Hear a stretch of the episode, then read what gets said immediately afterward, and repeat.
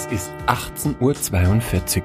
Sie hören Nerd Herd Radio.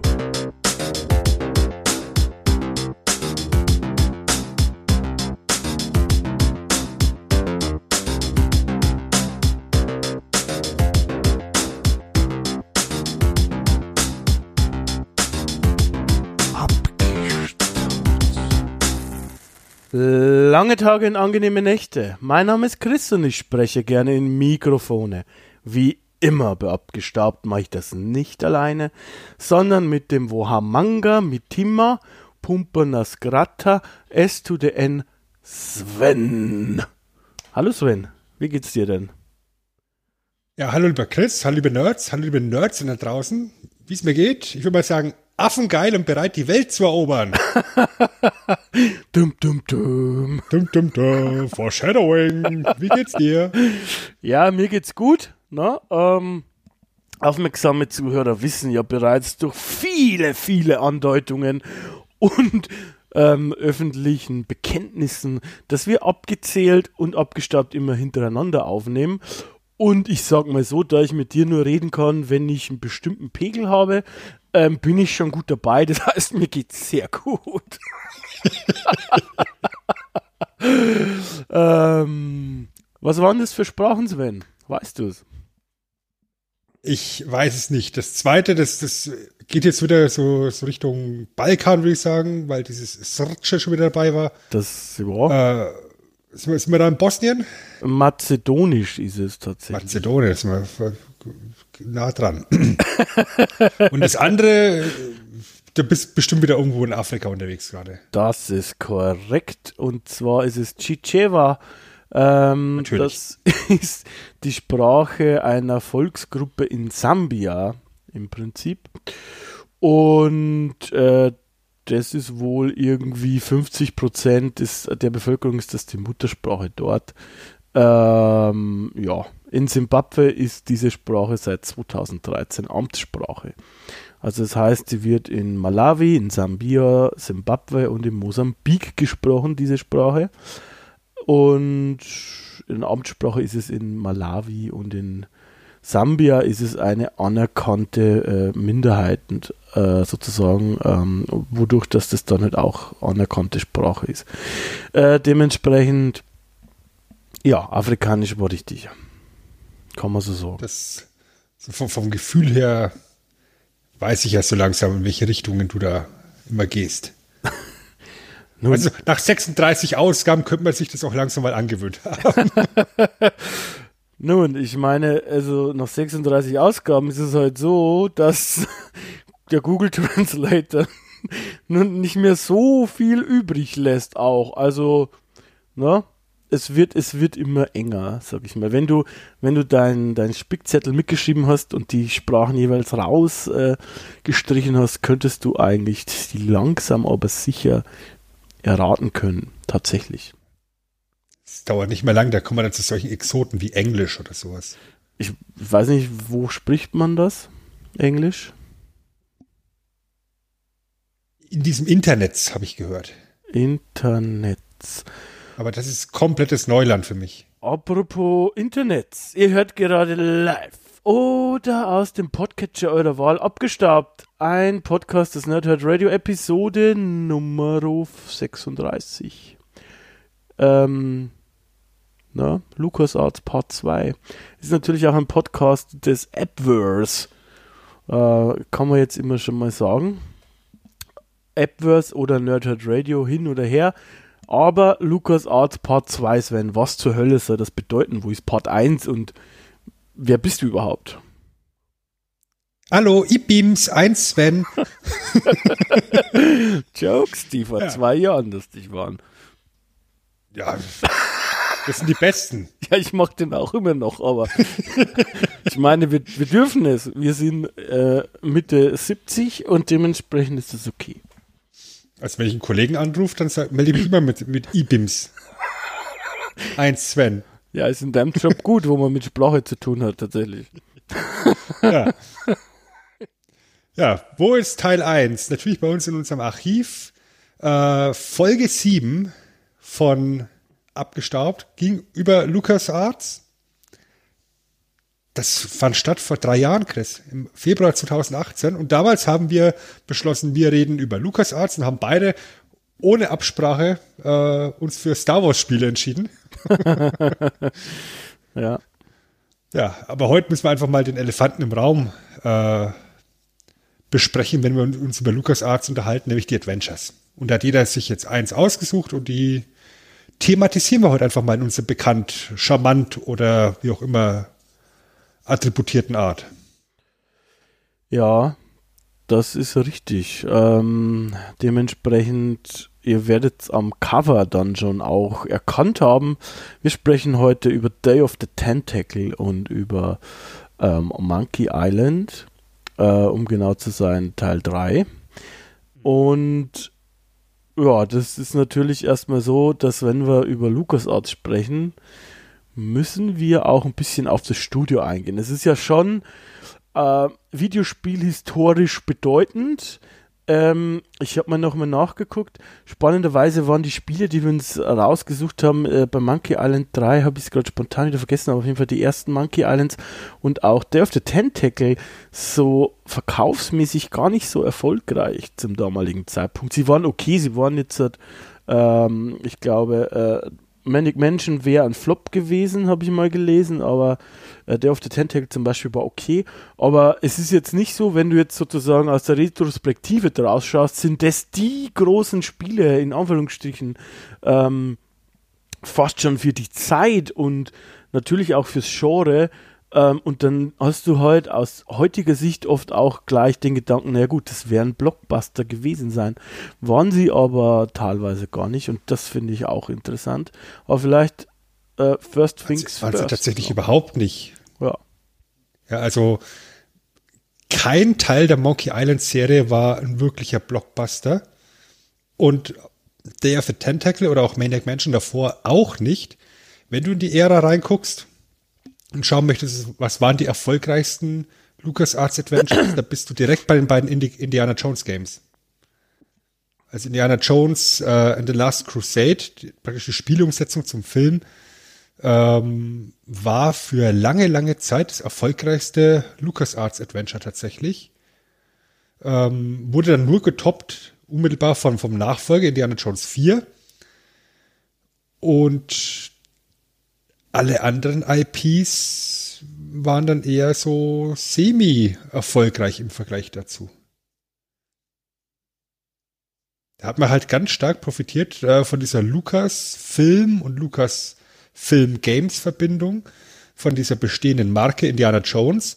Und ich meine, das ist, äh, ist ja auch ähm, nicht von der Hand zu weisen, dass wenn du heute an LucasArts denkst, dann klingelt vor allem die Star Wars Referenz im Kopf. Und ich meine, das ist ja auch ein guter Grund, warum wir dann eben vor drei Jahren uns über zwei Star Wars Spiele unterhalten haben, weil seit längerer Zeit läuft unter der IP LucasArts ausschließlich Star Wars Zeug.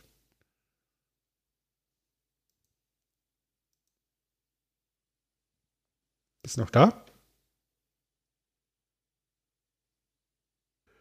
Ich bin schon da, aber man muss sich halt auch wieder entmuten, ne, wenn man spricht, sag ich mal. Ähm, das wäre wär gut. Aber ich meine, jetzt in Zeiten von der Pandemie hat man nicht so oft Homeoffice äh, und, und Videokonferenzen. Ich bin es nicht gewohnt, mich wieder zu entmuten, okay, weißt du? Sich ein. drückst du einmal für stumm, zweimal für, für Widerreden. Verstehst du? Checkst du. Ja, ich habe mich schon gewundert, dass du einfach weiterredest, weil ich bin ja schon viermal hart reingegrätscht. Aber äh, naja, gut, sei es wie es sei, einmal mit Profis.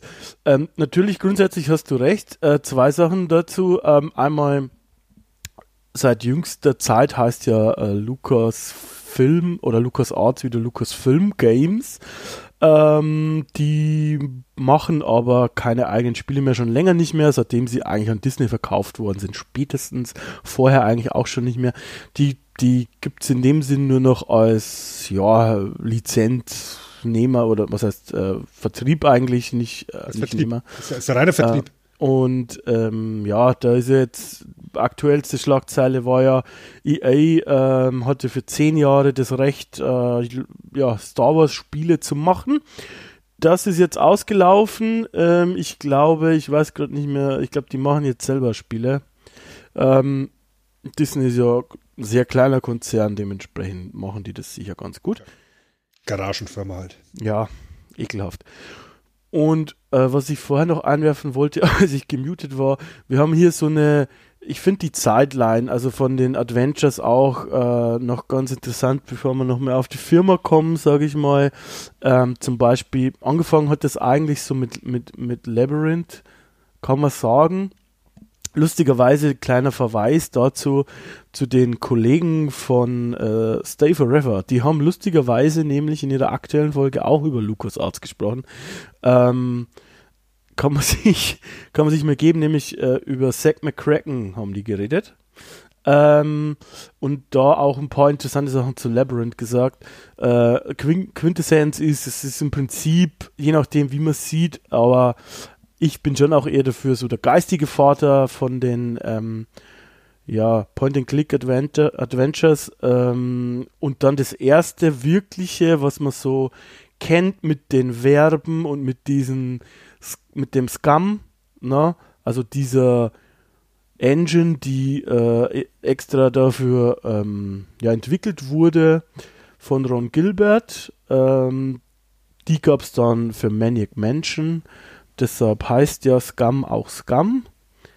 Ähm, und Script Creation Utility for Maniac Mansion. Genau.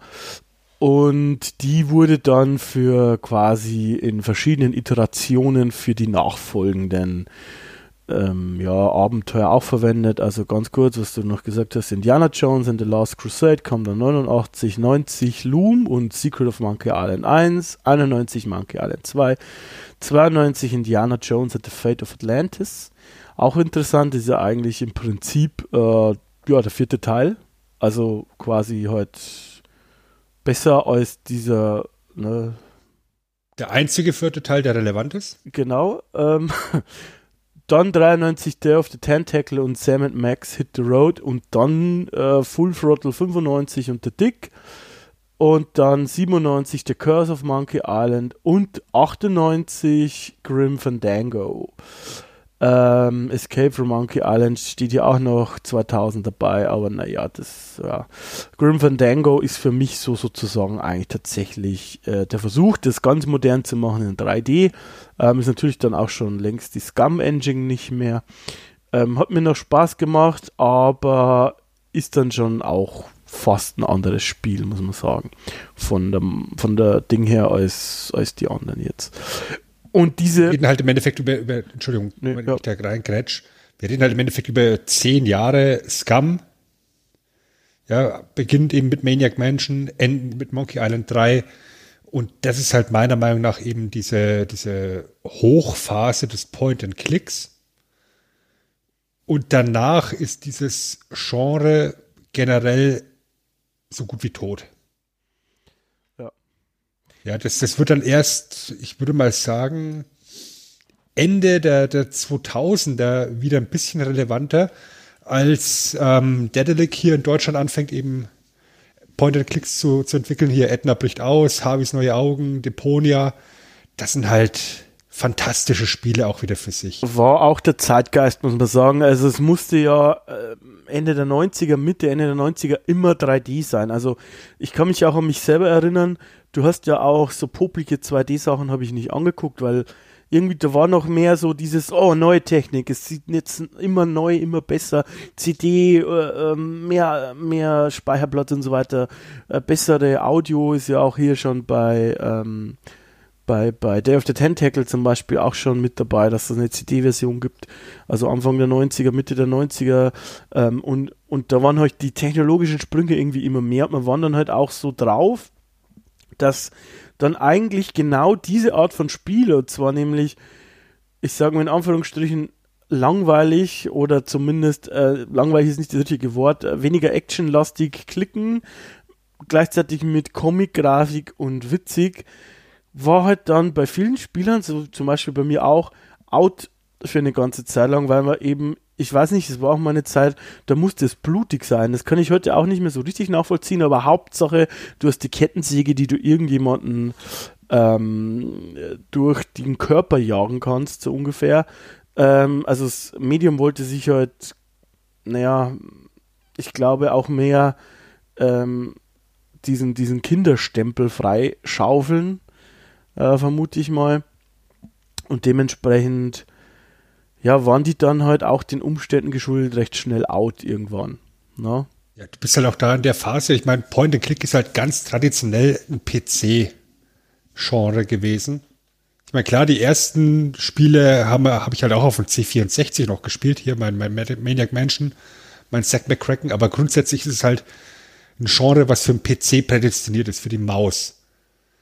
Ja, und äh, Ende der 90er war halt dann das dominierende Genre am PC dann der Ego-Shooter. Ja, da hatten wir so, solche Spiele wie Half-Life oder Unreal. Ja. Die natürlich dann eben optisch viel beeindruckender waren, wie du es eben sagst, mit 3D-Engine. Ähm, viel schneller, viel actiongeladener waren im, im, Vergleich zu den deutlich langsameren äh, Point-and-Clicks, wo du halt auch denken musst. Und vielleicht möchte man halt auch einfach mal nach einem harten Arbeitstag sich äh, einfach nur stupide das Hirn rausballern. Ich glaube schon auch, dass so eine, mh, mm, was heißt Evolution, aber so eine Art Erwachsenwerden äh, irgendwie eingesetzt hat. Das sieht man auch manchmal bei an, oder hat man auch bei anderen ähm, Medien gesehen, so wie Comic oder sowas auch ganz lange nur für Kinder gedacht ist, die dann auch eine ganz sehr brutale Phase hatten, auch, also zum Beispiel so auch Anfang der 80er, 80er, Mitte der 80er nochmal zum Beispiel, die dann auch als erwachsenes Medium wahrgenommen wurden und werden. Und im Prinzip ist das ja mittlerweile bei Spiele auch so. Und nach diesem Freistrampeln würde ich das jetzt mal wohlwollend formulieren, ist es ja auch mittlerweile längst schon wieder so, dass so niedliche Abenteuer auch Point-and-Click wieder ihre Helden haben, ne? also ihre Fans haben und es ist halt nicht mehr Mainstream, aber das ist ganz, ganz oft so, weil wir mittlerweile, äh, es gibt ja nicht mehr die, die Gamer, ne? Es spielt jeder. Ich meine, meine Mutter spielt auf dem iPad irgendwas.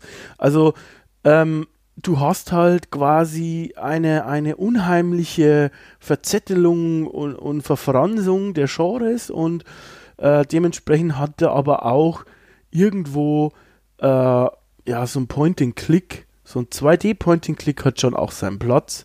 So ein, so ein mehr oder weniger klassisches Adventure, wobei natürlich halt heutzutage die Verben und so weiter weg sind und das alles ein bisschen angenehmer zu steuern ist, sondern einfach kontextsensitiv ist, aber trotzdem ähm, das hat halt alles mit dazu geführt, dass, glaube ich, Lukas Arts irgendwann, äh, ja, dann doch Mitte der 2000er spätestens äh, am Ende war, mehr oder weniger. Ne? Mhm. Würdest du mir zustimmen, dass Point and Click so ein typisch deutsches Genre ist? Nein, ich glaube nicht. Also wenn ich ein Typ, also ich ohne mich jetzt neuer eingehender damit beschäftigt zu haben, aber wenn ich an typisch Deutsch denke, denke ich erst einmal an äh, Wirtschaftssimulation. Ja, und Warnsimulation, auch von mir aus ganz trockene Sachen, äh, die einfach nur eine Excel-Tabelle sind. Im Prinzip. Na? Ne? Mir fällt jetzt gerade ähm, das eine Spiel nicht mehr ein, die, wie heißt das gleich wieder? Die Ah, fällt mir jetzt gerade nicht ein. Also, das war so, also du gibt, es gibt ja viele Spiele, die so, so, so, äh, Wirtschaftssimulationen sind. Gibt es ja auch heute noch Anno oder Aufbausimulationen, die von uns kommen. Das ist das erste. Ansonsten glaube ich aber, dass es ein beliebtes Genre bei uns ist, ja. Weil ich schon glaube, dass wir aus irgendeinem Grund, warum weiß ich nicht, ganz gerne so ähm, auch so Rätselsachen knobeln. Und ähm, so einen gewissen Hang zu schlechten Humor haben, die auch oft bei Adventures drin ist. Und gleichzeitig äh, sind wir sowieso, ich glaube auch noch immer, PC-Spielerland. Also wir sind ja, was da, was das betrifft, ein bisschen anders als fast alle anderen Länder, ähm, dass wir sehr großen Anteil an PC-Spielern haben. Und diese Genres sind halt auf PCs natürlich auch ja, seit jeher dabei. Oh ja, die Hanse zum Beispiel, genau, danke Stefan. Wir haben also anscheinend auch einen Zuhörer, Stefan. Wunderbar. Apropos Zuhörer, ihr könnt bei uns immer live mit zuhören. Ähm, einfach unsere Social Media Kanäle verfolgen. Da gibt es dann immer einen Link, wann die Live-Aufnahme ist. Heute ist der 12.2. by the way, 2021. Äh, dementsprechend, ähm, ich meinte aber nicht die Hanse, aber du hast mich trotzdem drauf gebracht, die Fugger meinte ich.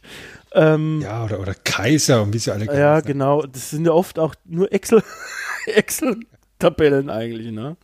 Genau. Die, die würde ich jetzt auch als, als, als sehr deutsche Genres äh, bezeichnen, aber ich glaube tatsächlich, dass eben Point and Click ein Genre ist, was vorwiegend eben deutschsprachigen Raum gezündet hat.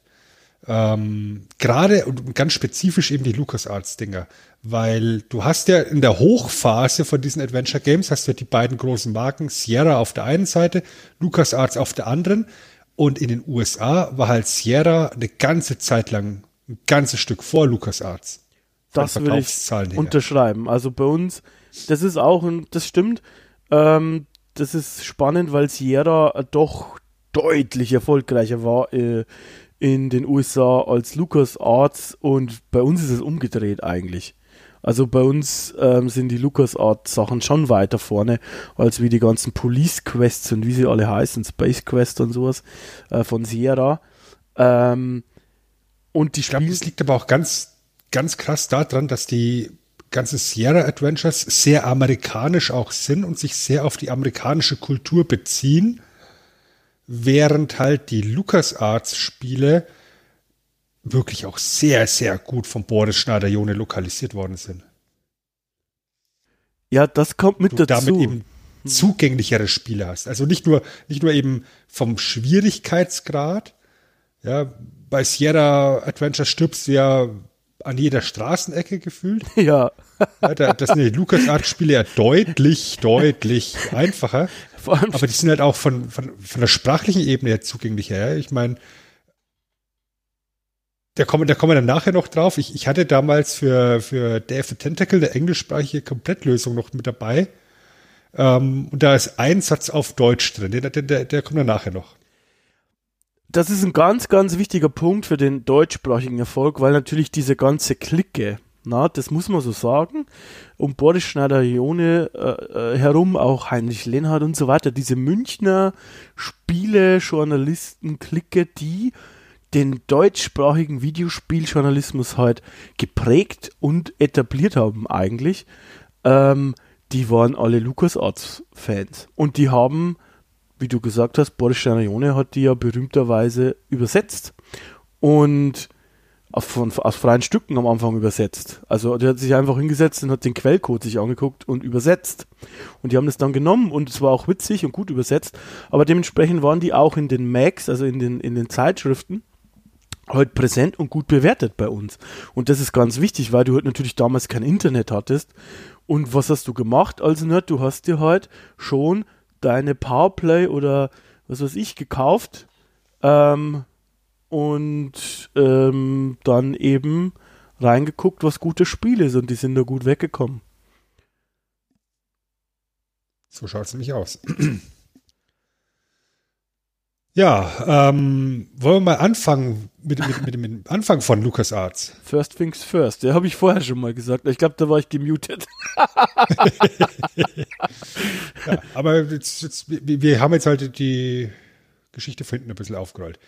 Los geht's äh, im Jahr 1979, als George Lucas eben als, als Chef von Lucasfilm äh, die Lucasfilm Computer Division gründet im Endeffekt mit dem Ziel, hier diese Computertechnik so ein bisschen besser greifen zu können, um letztendlich CGI-Effekte, computeranimierte Effekte besser und organischer in Filme einbinden zu können. Also im Endeffekt ist hier Star Wars mal wieder der, der, der Antrieb hinter allem, was, was George Lucas macht. Ähm, und deswegen wird er hier diese Division erstmal gegründet. Ja.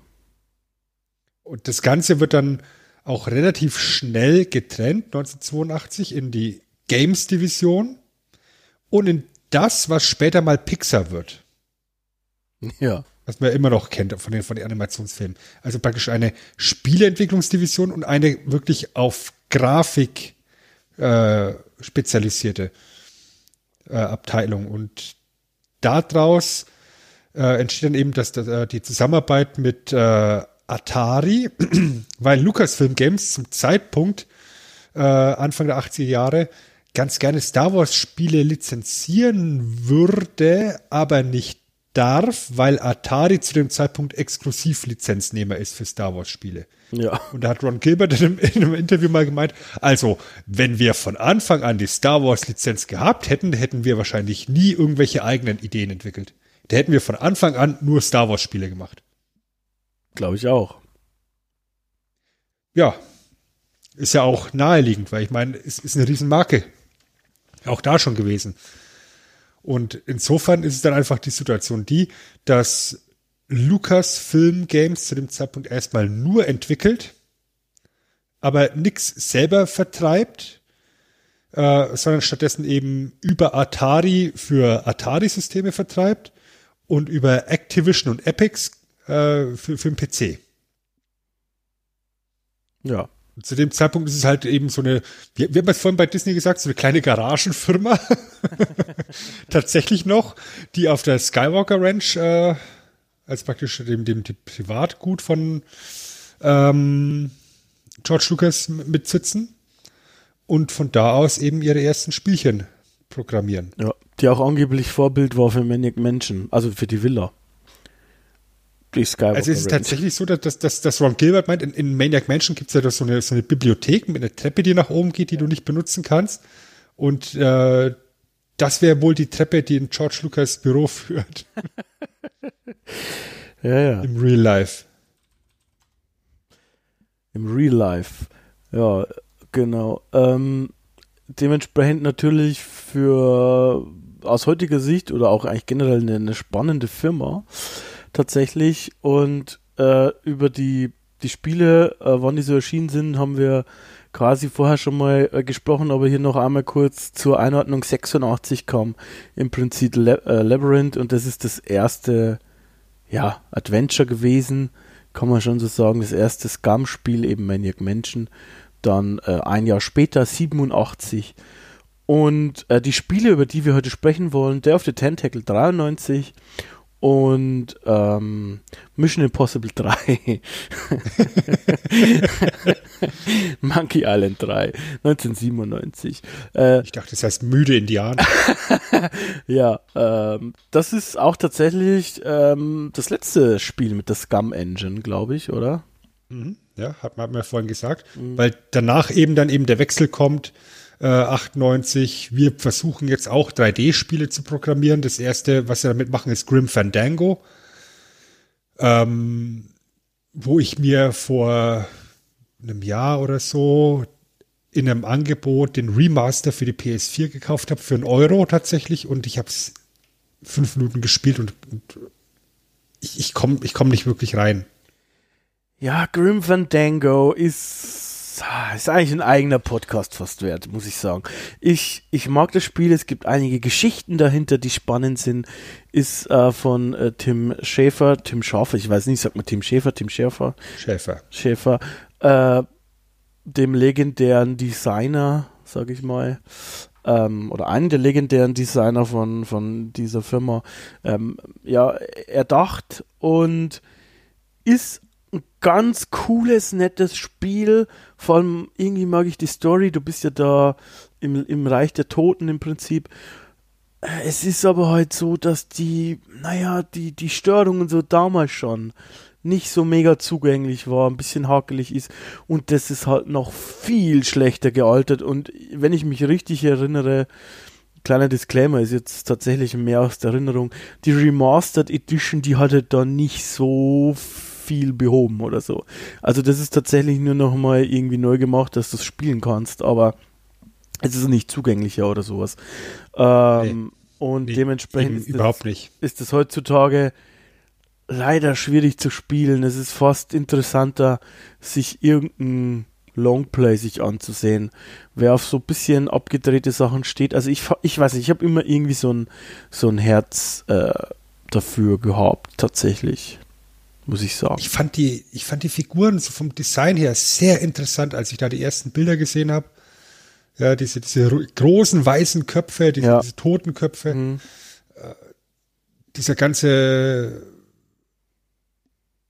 äh, Totenkult, der da dahinter steckt, dieses, dieses mexikanisch angehauchte, das, das finde ich super spannend und super interessant.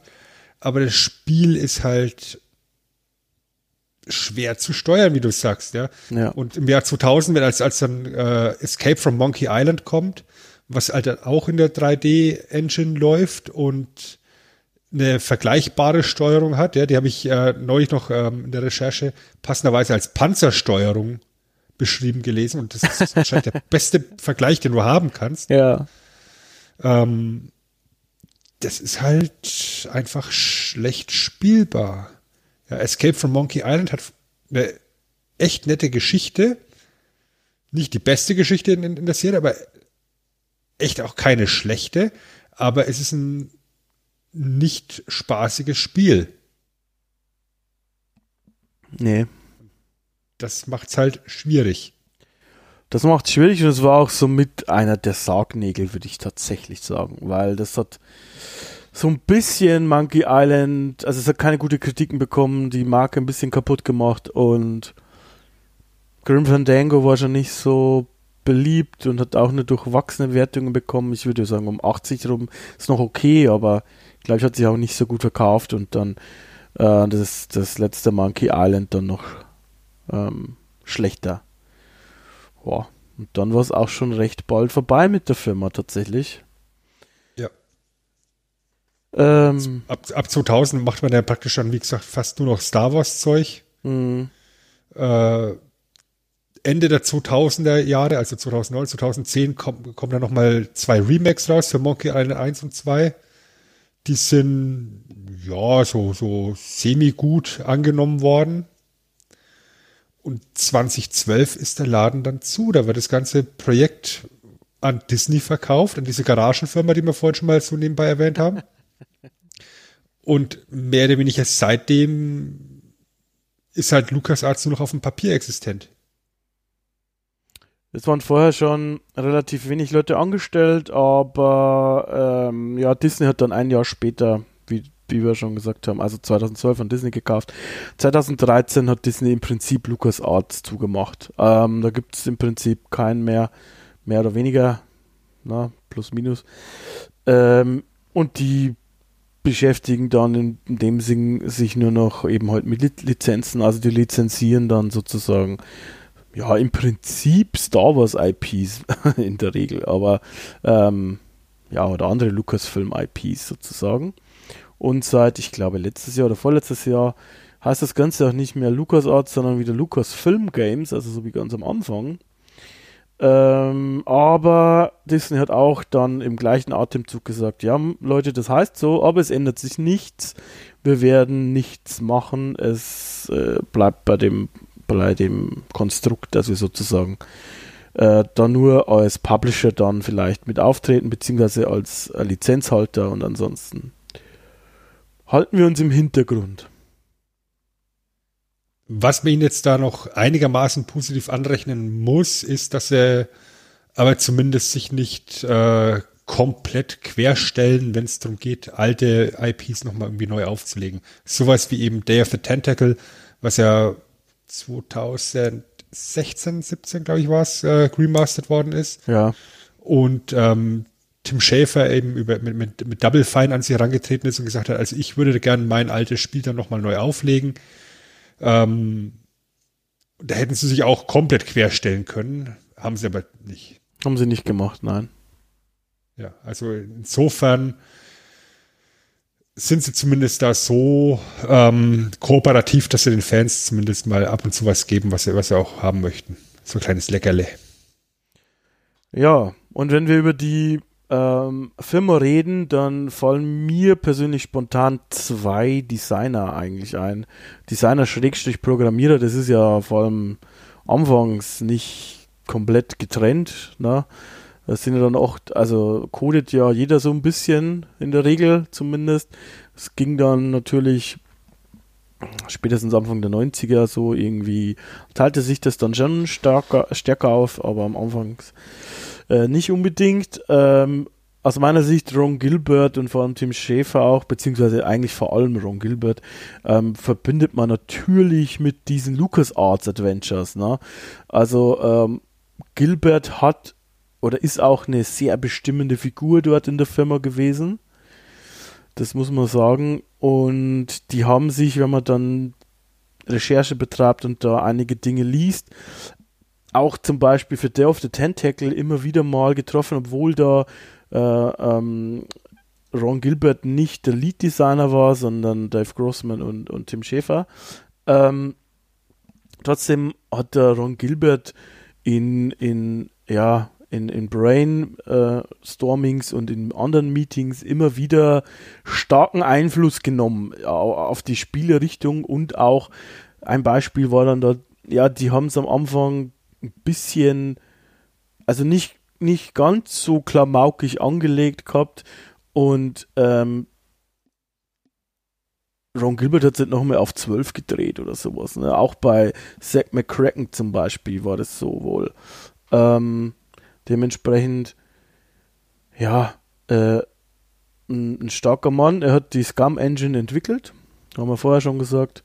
Also auf dem im Prinzip alles beruht. Also, was heißt beruht? Ja, doch schon auf die alles beruht, die, diese ganzen Adventures und dann, die wurde auch immer weiter entwickelt und die hat halt auch das Tool geschaffen, dass so Skripter relativ einfach so Szenen sozusagen eben skripten konnten. Also das muss man sich so vorstellen, du kriegst im Prinzip von der Grafik, vom Grafiker eine, eine Szene, also einen Raum oder weiß der Geier, und dann kannst du als Skripter die vorgefertigten oder die, die, die Sachen, die passieren sollen, dann relativ einfach rein skripten. Und das ging halt ganz gut mit dieser Scum-Engine.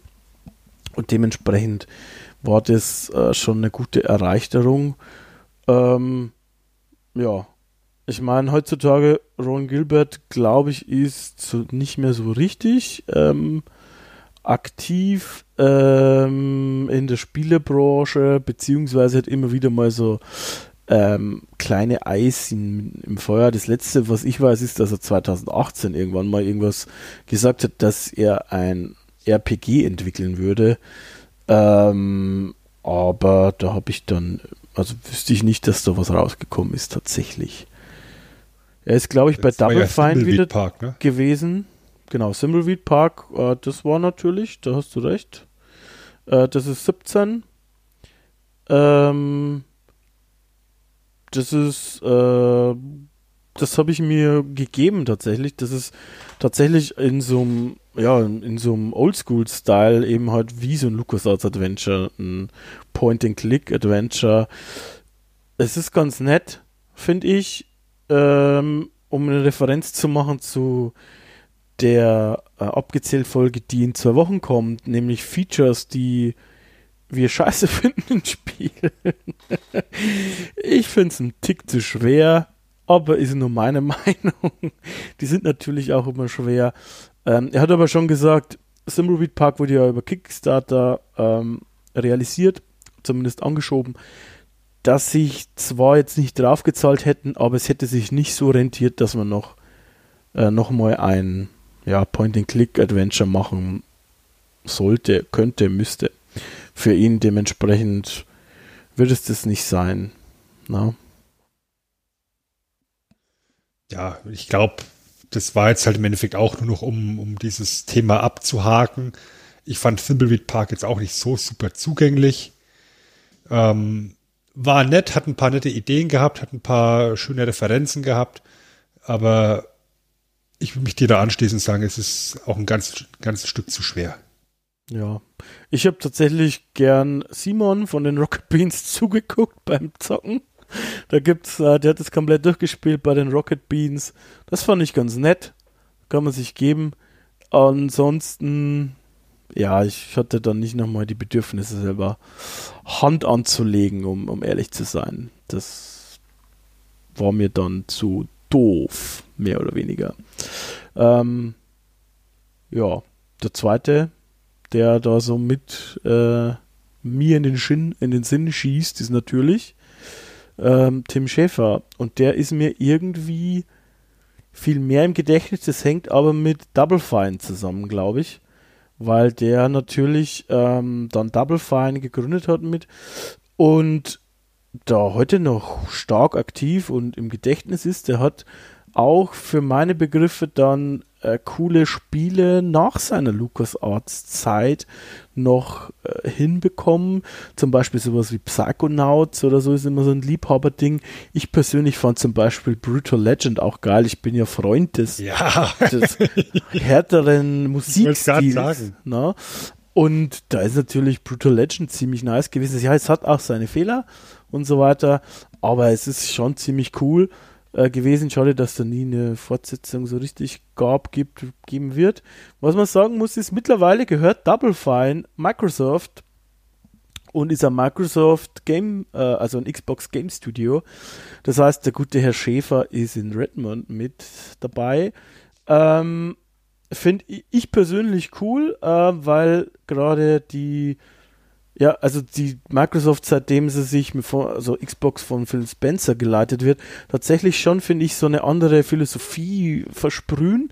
Ob das dann wirklich so ist, weiß man ja nie ganz genau, aber für mich macht schon den Eindruck, dass die Studios ihre, ihre, ihre Identität behalten dürfen, tatsächlich, und die halt dann einfach ihre Spiele in den Game Pass rein releasen, den ich sowieso super finde.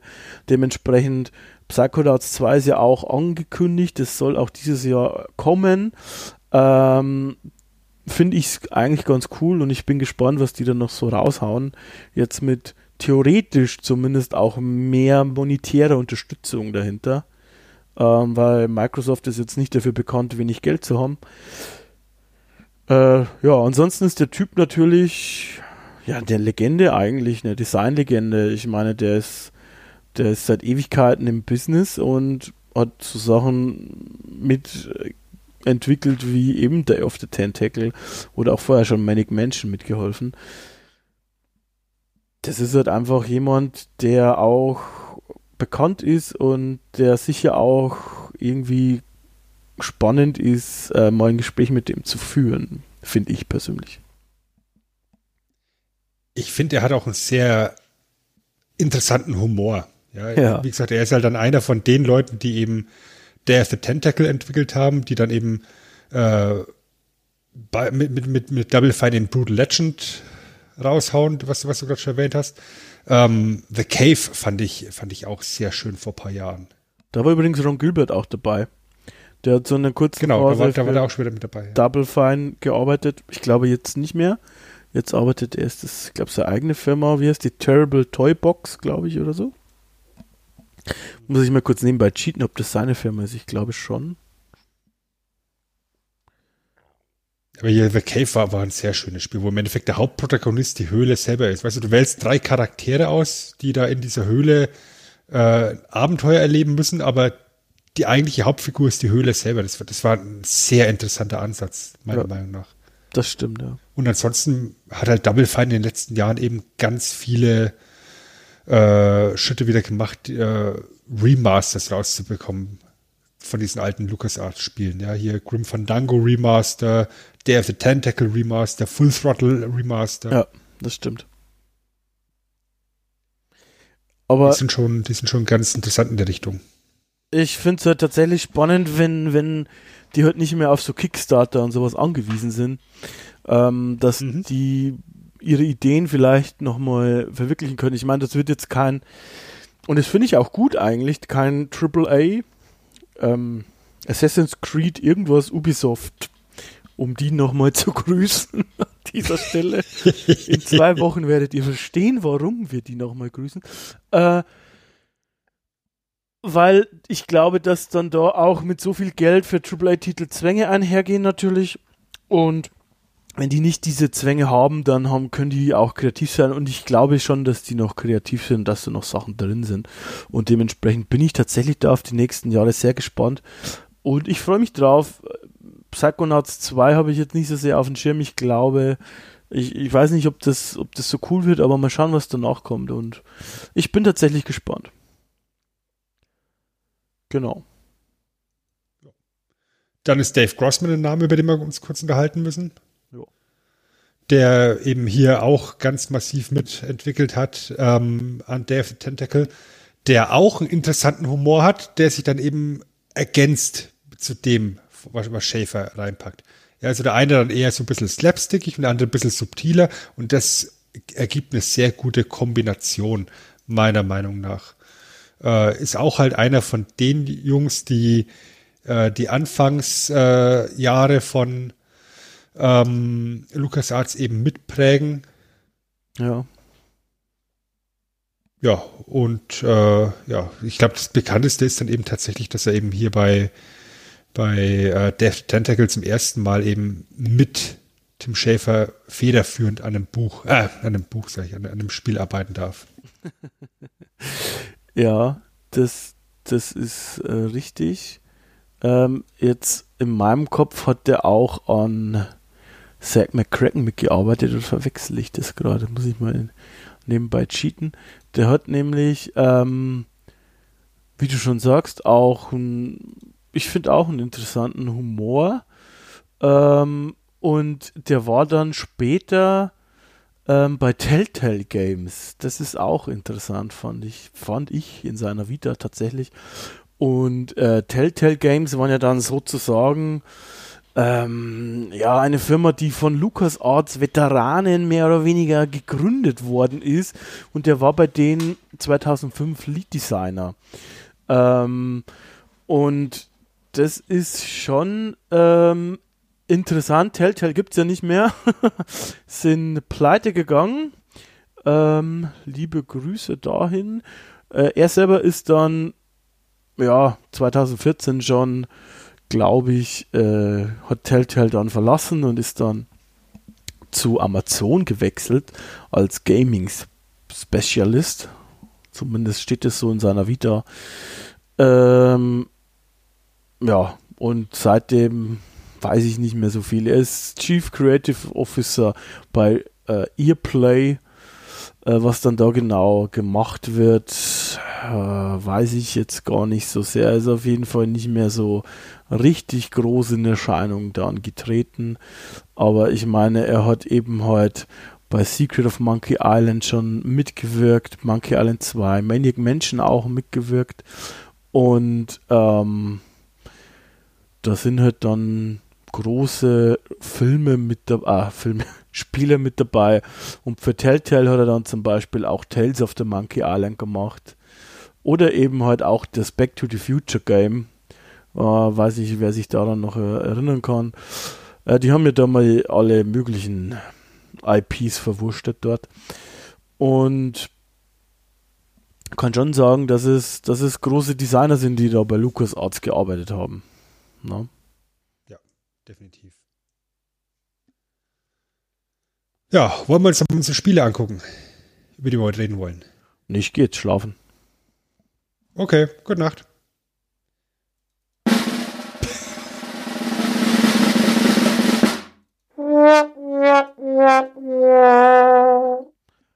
Okay, ich gehe doch nicht schlafen. Ähm, ja, gerne. Ich würde sagen, wir beginnen mit Day of the Tentacle, weil ich muss jetzt hier schon mal gleich eine kleine Einschränkung bzw. ein kleines Geständnis machen an dich und alle Zuhörer da draußen. Ich habe mir Day of the Tentacle ausgesucht, weil wenn ich an Lucas Arts Adventures denke, denke ich an Day of the Tentacle. Das ist irgendwie das Spiel, was mir am präsentesten ist und ich habe es auch mal gespielt, irgendwann in den 90ern es war mal auf irgendeiner CD dabei. Ich weiß nicht mehr bei welchem Magazin tendenziell. Ich weiß nicht mehr, ich hatte am Anfang so diese schäbige Bravo Screen Fan, die total schäbig ist. Ich weiß nicht mehr, ob da auch CDs dabei waren. Wenn nicht, irgendwo anders her. Und da war irgendwo mal, meines Wissens, der auf der Tentacle dabei. Und. Das könnte die Bestseller-Games gewesen sein. Könnte auch sein. Ich, ich weiß es nicht mehr so genau. Äh, und da habe ich äh, sozusagen mir das Spiel ergattert und gespielt. Einschränkung ist jetzt tatsächlich, äh, weiß ich da nicht mehr so viel davon. also ich kann mich noch an den Stil erinnern und dass ich sehr, sehr schwer fand. Ähm, und äh, dass ich mit einem Kumpel geredet habe, der das schon durchgespielt hatte, weil ich an manchen Stellen nicht mehr weiterkam. Ähm, und dementsprechend, ja, das sind so die, die, die, die, die akuten Gefühlslagen, Erinnerungen daran, sag ich mal, um ein Wort zu erfinden. Äh, jetzt in der Recherche nochmal und auch vorher fällst du immer wieder mal drüber. Äh, es gab ja auch so ein Remaster vor ein paar Jahren und auch da bin ich noch mit drüber gefallen. Auch äh, gab es da diverse äh, Longplays oder Let's Plays drüber. Und da habe ich auch noch mal reingeguckt sozusagen. Und ich finde tatsächlich trotzdem immer noch, dass für mich ist es schon so irgendwie die Essenz ein bisschen von diesen LucasArts Adventuren. Warum? Erstens, es ist total abgedreht. Also die ganze Geschichte, die ist total abgedreht einfach. Ne? Du musst ja, du musst dir erst einmal vorstellen, dass warum heißt es Day of the Tentacle? Weil, weil ähm, wir haben einen verrückten Wissenschaftler. Ne? Und dieser Wissenschaftler, der hat sich halt zwei Tentakel erschaffen, so im Prinzip als Laborassistenten, kann man sagen. Und diese Laborassistenten, ähm, die rollen draußen herum, sind abgehaut und hinterm Labor gibt es halt so ein, so ein, so ein Sludge-O-Matic, also so ein, so ein, ich weiß gar nicht, ob der auch Schlammomatic äh, übersetzt wird, ich glaube nicht, äh, der sozusagen einfach so Abwasser produziert und äh, die lilane, die Purple Tentacle trinkt davon. Und was dann passiert, können wir uns einmal anhören, nachdem er getrunken hat, im Prinzip. Blödsinn. Ich fühle mich großartig. Smarter. Aggressiver. Ich fühle mich, als könnte ich. Als könnte ich.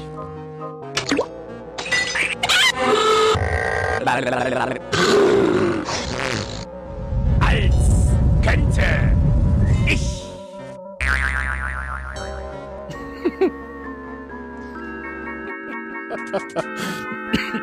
Die Welt erobern!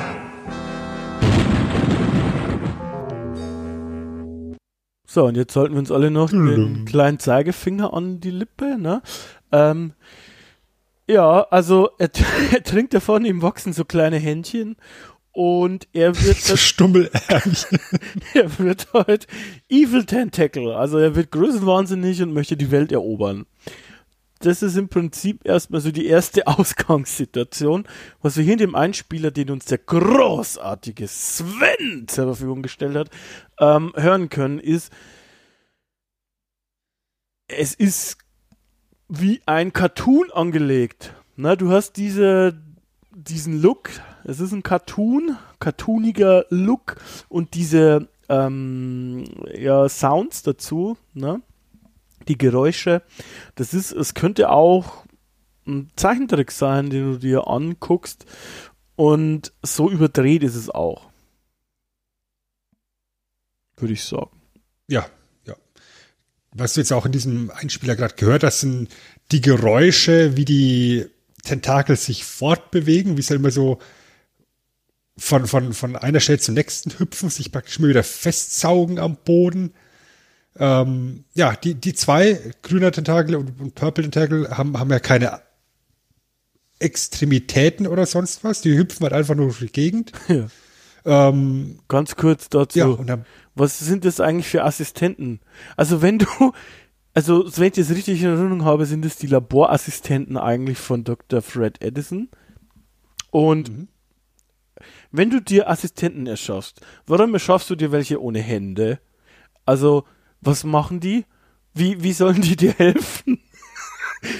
Indem sie sich an in Maniac Mansion ist, ist, ist in Maniac Mansion ist, ist, der- ist Green Tentacle ja depressiv, weil er nie ein großer Rockstar wird. Ich meine, wie will er auch eine Gitarre spielen? Ah, das habe ich mich gefragt, also was, warum, äh, wie soll, da hat doch eigentlich im Grunde schon ähm, äh, hier der Dr. Fred versagt. Ja. Meiner Meinung nach. Weißt du, Brillanz und, und Wahnsinn liegen oft einfach nur ein ganz kleines Stück auseinander. Genau. Er hat sich dabei was gedacht, vermutlich. ja, irgendwas schon.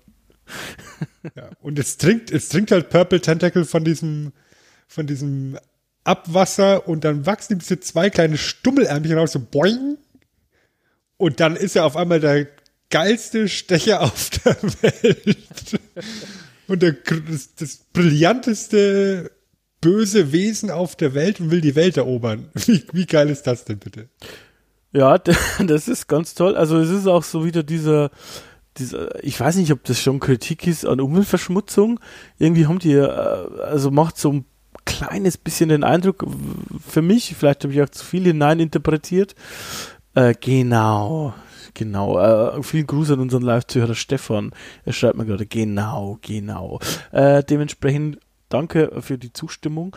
Ähm, wir haben dann eben diese Ausgangssituation und Dr. Fred im Prinzip überreißt es ähm, und möchte dann dieses Problemchen aus der Welt schaffen, dass wir jetzt so einen Psychopathen haben, so einen, so einen Tentakelpsychopathen, indem er einfach beide Tentakel tötet. Ich meine, was will die grüne Tentakel auch alleine, ne?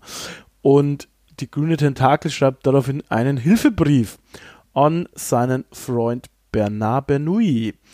Und an der Stelle kann man einmal sagen, ja, Day of the Tentacle ist quasi eine, nicht nur quasi, ist eine Fortsetzung zu Maniac Mansion.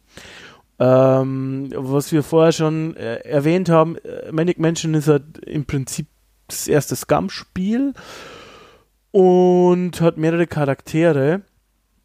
Und Bernard Bernoulli ist eben einer davon und äh, der ist eben sozusagen jetzt hier wieder einer unserer Hauptcharaktere. Wir haben diesmal auch äh, drei und eben Bernard kriegt den Brief von seinem alten Freund, wie er sagt, dem grünen Tentakel. Das, ja, und der schreit um Hilfe im Brief, ne? Und daraufhin, ja, mobilisiert Bernard ähm, ja, seine Mitbewohner. Und ich finde schon alleine diese, diese WG ist schon spannend. Ne? Also, ich meine, wir haben hier die, diese Medizinstudentin Laverne im Prinzip, die, die irgendwie selber, glaube ich, zu oft an irgendwelchen Medikamenten geschnüffelt hat oder was. Ähm, mhm. Wir haben hier den Wayne, also ich habe hier mir notiert Wayne's World Roadie. Für mich macht der so einen Wayne's World Eindruck. Hier, so wie du es vorstellst, so ein Metal Roadie Hoagie. Und äh, ja, die drei brechen dann auf, um den Tentakeln zu helfen, dem grünen Tentakel. Und ähm, ja, sie befreien im Prinzip beide. Und das ist natürlich ein Problem, weil jetzt ist Evil Genius Purple Tentacle ist frei. Und was macht man denn dann, Sven? Was ist das, was man dann macht? Na? Tja, da müssen wir natürlich jetzt verhindern, dass der lila Tentakel so böse wird. Ja, also müssen wir die Schlammmaschine natürlich ausschalten, aber wir müssen es gestern machen. genau. Geiler Dialog, also, übrigens, ikonischer Dialog, sagt, sagt er, ja, ähm, sagt Bernard, dafür ist es jetzt zu spät. Dann sagt Dr. Fred, stimmt. Wir müssen es gestern machen. Was machen wir dann? Wir reisen Tja. in der Zeit. Ne? Irgendwie schon. Genau. Der, der, dann packt er alle drei in so, so selbstgebaute Zeitmaschinen, ja, umgebaute Dixie-Klos im Endeffekt, die Chrono Johns auf Englisch, ähm, und schickt die los mit dem Ziel, eben einen Tag später, äh, einen, einen Tag früher in der, in der, in der Vergangenheit zu landen und die, die, Maschine auszuschalten, damit der lila Tentakel sich nicht verwandeln kann. Ja. Nur leider, leider, leider hat der gute Dr. Fred ein bisschen am Betriebsmittel gespart. Ja, die ganze Maschine ist von einem Diamanten angetrieben. Ja. Und er hat halt leider einen günstigen genommen. Keinen ja. hochwertigen. Ja, irgend, so China-Scheiß halt wahrscheinlich gekauft. Ja. Das Ding zerbricht. Wisch gefällt das. Und so schaut es nämlich aus. ja. Und dann äh, gibt es natürlich Komplikationen bei der Zeitreise. Bernard kommt wieder zum Ausgangszeitpunkt zurück. Hoagie landet 200 Jahre in der Vergangenheit und Laverne 200 Jahre in der Zukunft. wo die Tentakel die Welt regieren. Während Hoagie in der Vergangenheit sitzt, ähm, zu Zeiten der Gründerväter der USA. Ja, und die sind auch zufällig alle in diesem Haus. ja, die äh, treffen sich da, um die Verfassung äh, zu, zu bestimmen. Das ist komplett. Also wir haben im Endeffekt, das komplette Szenario ist immer dieses Haus der Edisons in allen drei Zeitlinien. Und was wir jetzt eben haben, ist eine riesengroße Zeitreise-Geschichte, ähm, wo es darum geht, eben über diese Zeitreise-Techniken ähm, verschiedene Rätsel zu lösen, um eben alle Charaktere erstmal wieder spielbar zu machen und letztendlich äh, den lila Tentakel aufzuhalten. Ja. Das ist im Prinzip ähm, der Überbau. Du hast halt, wie du schon sagst, jede Menge so Rätsel dann, die mit der Zeit spielen, also dass du in der Vergangenheit was machst, was dann halt irgendwie die, die, die, die anderen Zeiten beeinflusst, zum Beispiel. Und dass du auch Sachen hin und her schicken kannst. So, die, das übergeordnete Ziel ist natürlich, die äh, grüne Tentakel, sag ich schon, die lilane, die Purple Tentacle aufzuhalten. Aber ähm, als erstes müssen halt natürlich die zwei dafür sorgen, dass ihre kaputte, dass der kaputte Chrono John, der übrigens auch in der deutschen Sprachausgabe so heißt, habe ich extra nochmal nachgeguckt, ähm, wieder funktioniert. Und ja, weil das nicht so geht, bauen sie sich unter anderem lustige Batterien. äh, Hoagie macht das mit, mit Benjamin Franklin, glaube ich, und mit ähm, hier, dem Vorfahren. Von, Vorfahr von, von, von, von genau. genau. Der eine, der eine super Batterie bauen muss. Ja, ganz toll. Michael J. Fox gefällt das. Der braucht nämlich eigentlich sonst immer Blitze. Damit er in der die, Zeit. Die, braucht Hoagie auch. ja, das stimmt. Die braucht Hoagie auch, um die Batterie aufzuladen. Und das, und das ist halt auch wieder.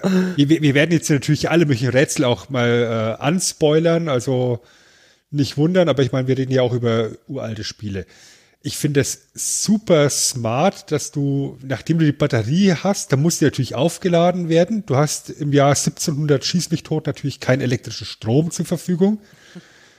Passenderweise ist halt Benjamin Franklin da, der mit seiner, mit seinen äh, Drachen versucht eben Elektrizität ähm, nachzuvollziehen und, und zu ergründen.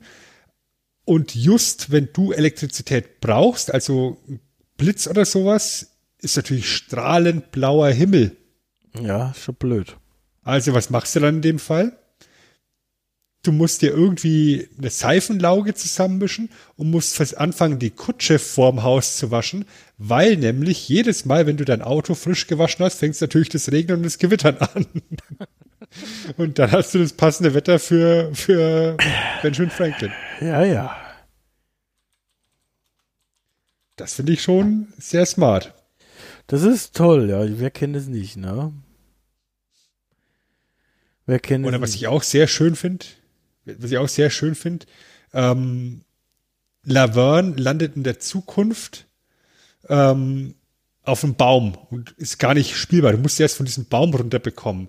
Um diesen Baum wegzubekommen, musst du in der Vergangenheit mit Hoagie, äh, mit George Washington reden ja. der da steht und zum Fenster rausguckt, weil es gibt eine Urban Legend, dass George Washington als Kind einen Kirschbaum umgehauen hätte. Mhm. Leider steht vor dem Haus der Edisons allerdings nur ein Mirabellenbaum. Also musst du dir rote Farbe besorgen, malst Mirabellenrot an, dann gehst du zu ihm rein, sagst du, guck mal, da steht da ein Kirschbaum. Und dann haut den Washington mit einem Schlag um und dann ist äh, 400 Jahre in der Zukunft von, von Hoagie aus gesehen Laverne frei, weil der Baum nicht mehr existiert. Ja.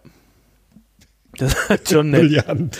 Was ich ähm, anbringen möchte, ist natürlich ähm, die, die Hamster-Sache. Also du hast ja schon, äh, du hast ja schon äh, in, im, im Einser, also in Maniac Mansion, diesen Hamster-Gag, dass du den Hamster in die Mikrowelle steckst, um eben den, den, den Sohn von Dr. Fred irgendwie zu verstören und der Hamster dann da, da irgendwie kaputt geht in, in, der, in der Microwave. Und am Anfang, als Bernard den Brief bekommt, kommt er auch mit der Hamsterpost wo du, wo Hoagie den auch, den Hamster, glaube ich, schon, schon fangen möchte und irgendwie zähmen möchte und Bernhard das verhindert, warum eigentlich Hamsterpost? Keine Ahnung. Und, da, und dann ist es halt so, dass natürlich gibt es eine Anspielung im Spiel, ein Rätsel um den Hamster wieder.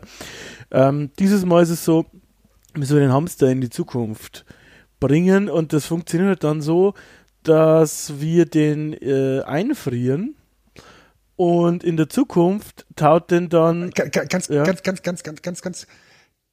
Der Hamster ist nämlich nicht durchs Klo spülbar, also durch, durch, durch den Chronotron spülbar, weil es wäre viel zu grausam, diesen armen Hamster in die Toilette zu stecken. Also packst du ihn in die Gefriertruhe. ja, das ist auch sehr viel äh, tierschonender. Dann ähm, taust du ihn auf, indem du, Achtung, Laverne steckt ihn in eine Mikrowelle. Wie im ersten Teil quasi und dann durchbricht sie in dem Moment die vierte Wand und schaut den Spieler an und sagt, ja, man soll das bloß nicht nachmachen, weil das ist eine Mikrowelle der Zukunft, da ist es okay. Also nicht zu Hause nachmachen. Also, das ist so im Prinzip Aber dann ist das Rätsel auch erst halb gelöst. Ja. Weil dann ist der Hamster in der Zukunft und ist aufgetaut, aber dann ist er ja noch ganz verkühlt und nass also musst du ihn noch irgendwie wärmen. Ja. Und um den zu wärmen, musst du in der Gegenwart einen Pullover finden, der ist total verschwitzt, der ist von, von einem dicken Mann, der ist total verschwitzt, den musst du in den Wäschetrockner packen, musst einen, äh, so, so, so einen Süßigkeitenautomaten knacken, damit es ja, du musstest Süßigkeitenautomaten knacken, damit du da das ganze Kleingeld rausholst? Und dann packt Bernard das ganze Kleingeld, ein Riesenhaufen Geld, da steht nur so eine Einspielung mehrere Stunden später, ähm, in diesen Wäschetrockner rein und der läuft dann 200 Jahre lang, damit Laverne in der Zukunft den dann total zusammengeschrumpften Pullover aus dem Wäschetrockner holen kann und den dem Hamster anziehen kann, damit er warm und äh, trocken ist. Aber ich sag mal, das ist sicher ein Gerät von Siemens, oder? Also es läuft 200 Jahre lang. Und es läuft und läuft und läuft. Duracell. Oder von der Telekom. Also es ist auf jeden Fall ein gutes deutsches. Ich finde, Telekom sollte auch Wäschetrockner machen. Oh ja, das, das wäre auch schön. das sehr gut. In, in, in, ländl in ländlichen Gebieten hast du dann bloß 400 Umdrehungen, aber das macht nichts. Ich meine, trockene Wäsche wird auch überbewertet. also im Prinzip, diese Art von Rätsel gibt es dann darin, na, ne, diese Art von Humor. Ähm, für die Geschichte selber, äh, wie die dann weitergeht, sind die nur insofern entscheidend, dass man halt immer weiterkommen muss, möchte. Ne? Also ähm, irgendwann läuft es halt darauf hinaus, dass wieder alle in der Gegenwart sind, erst einmal mehr oder weniger. Und das schaffen sie, wenn ich mich richtig erinnere, indem Bernard einen Diamant auch kauft. Und zwar mit den Lizenzgebühren aus einer Maniac Mansion TV-Serie. Habe ich das falsch in Erinnerung? Nee. Nee, stimmt schon so. du denkst dir so. Also Nee, weil, weil, weil Dr. Fred äh, die ganze Zeit eben angehauen wird im Spiel, dass er doch endlich diesen Lizenzvertrag unterschreiben will und er sagt, da hat er überhaupt keinen Bock drauf.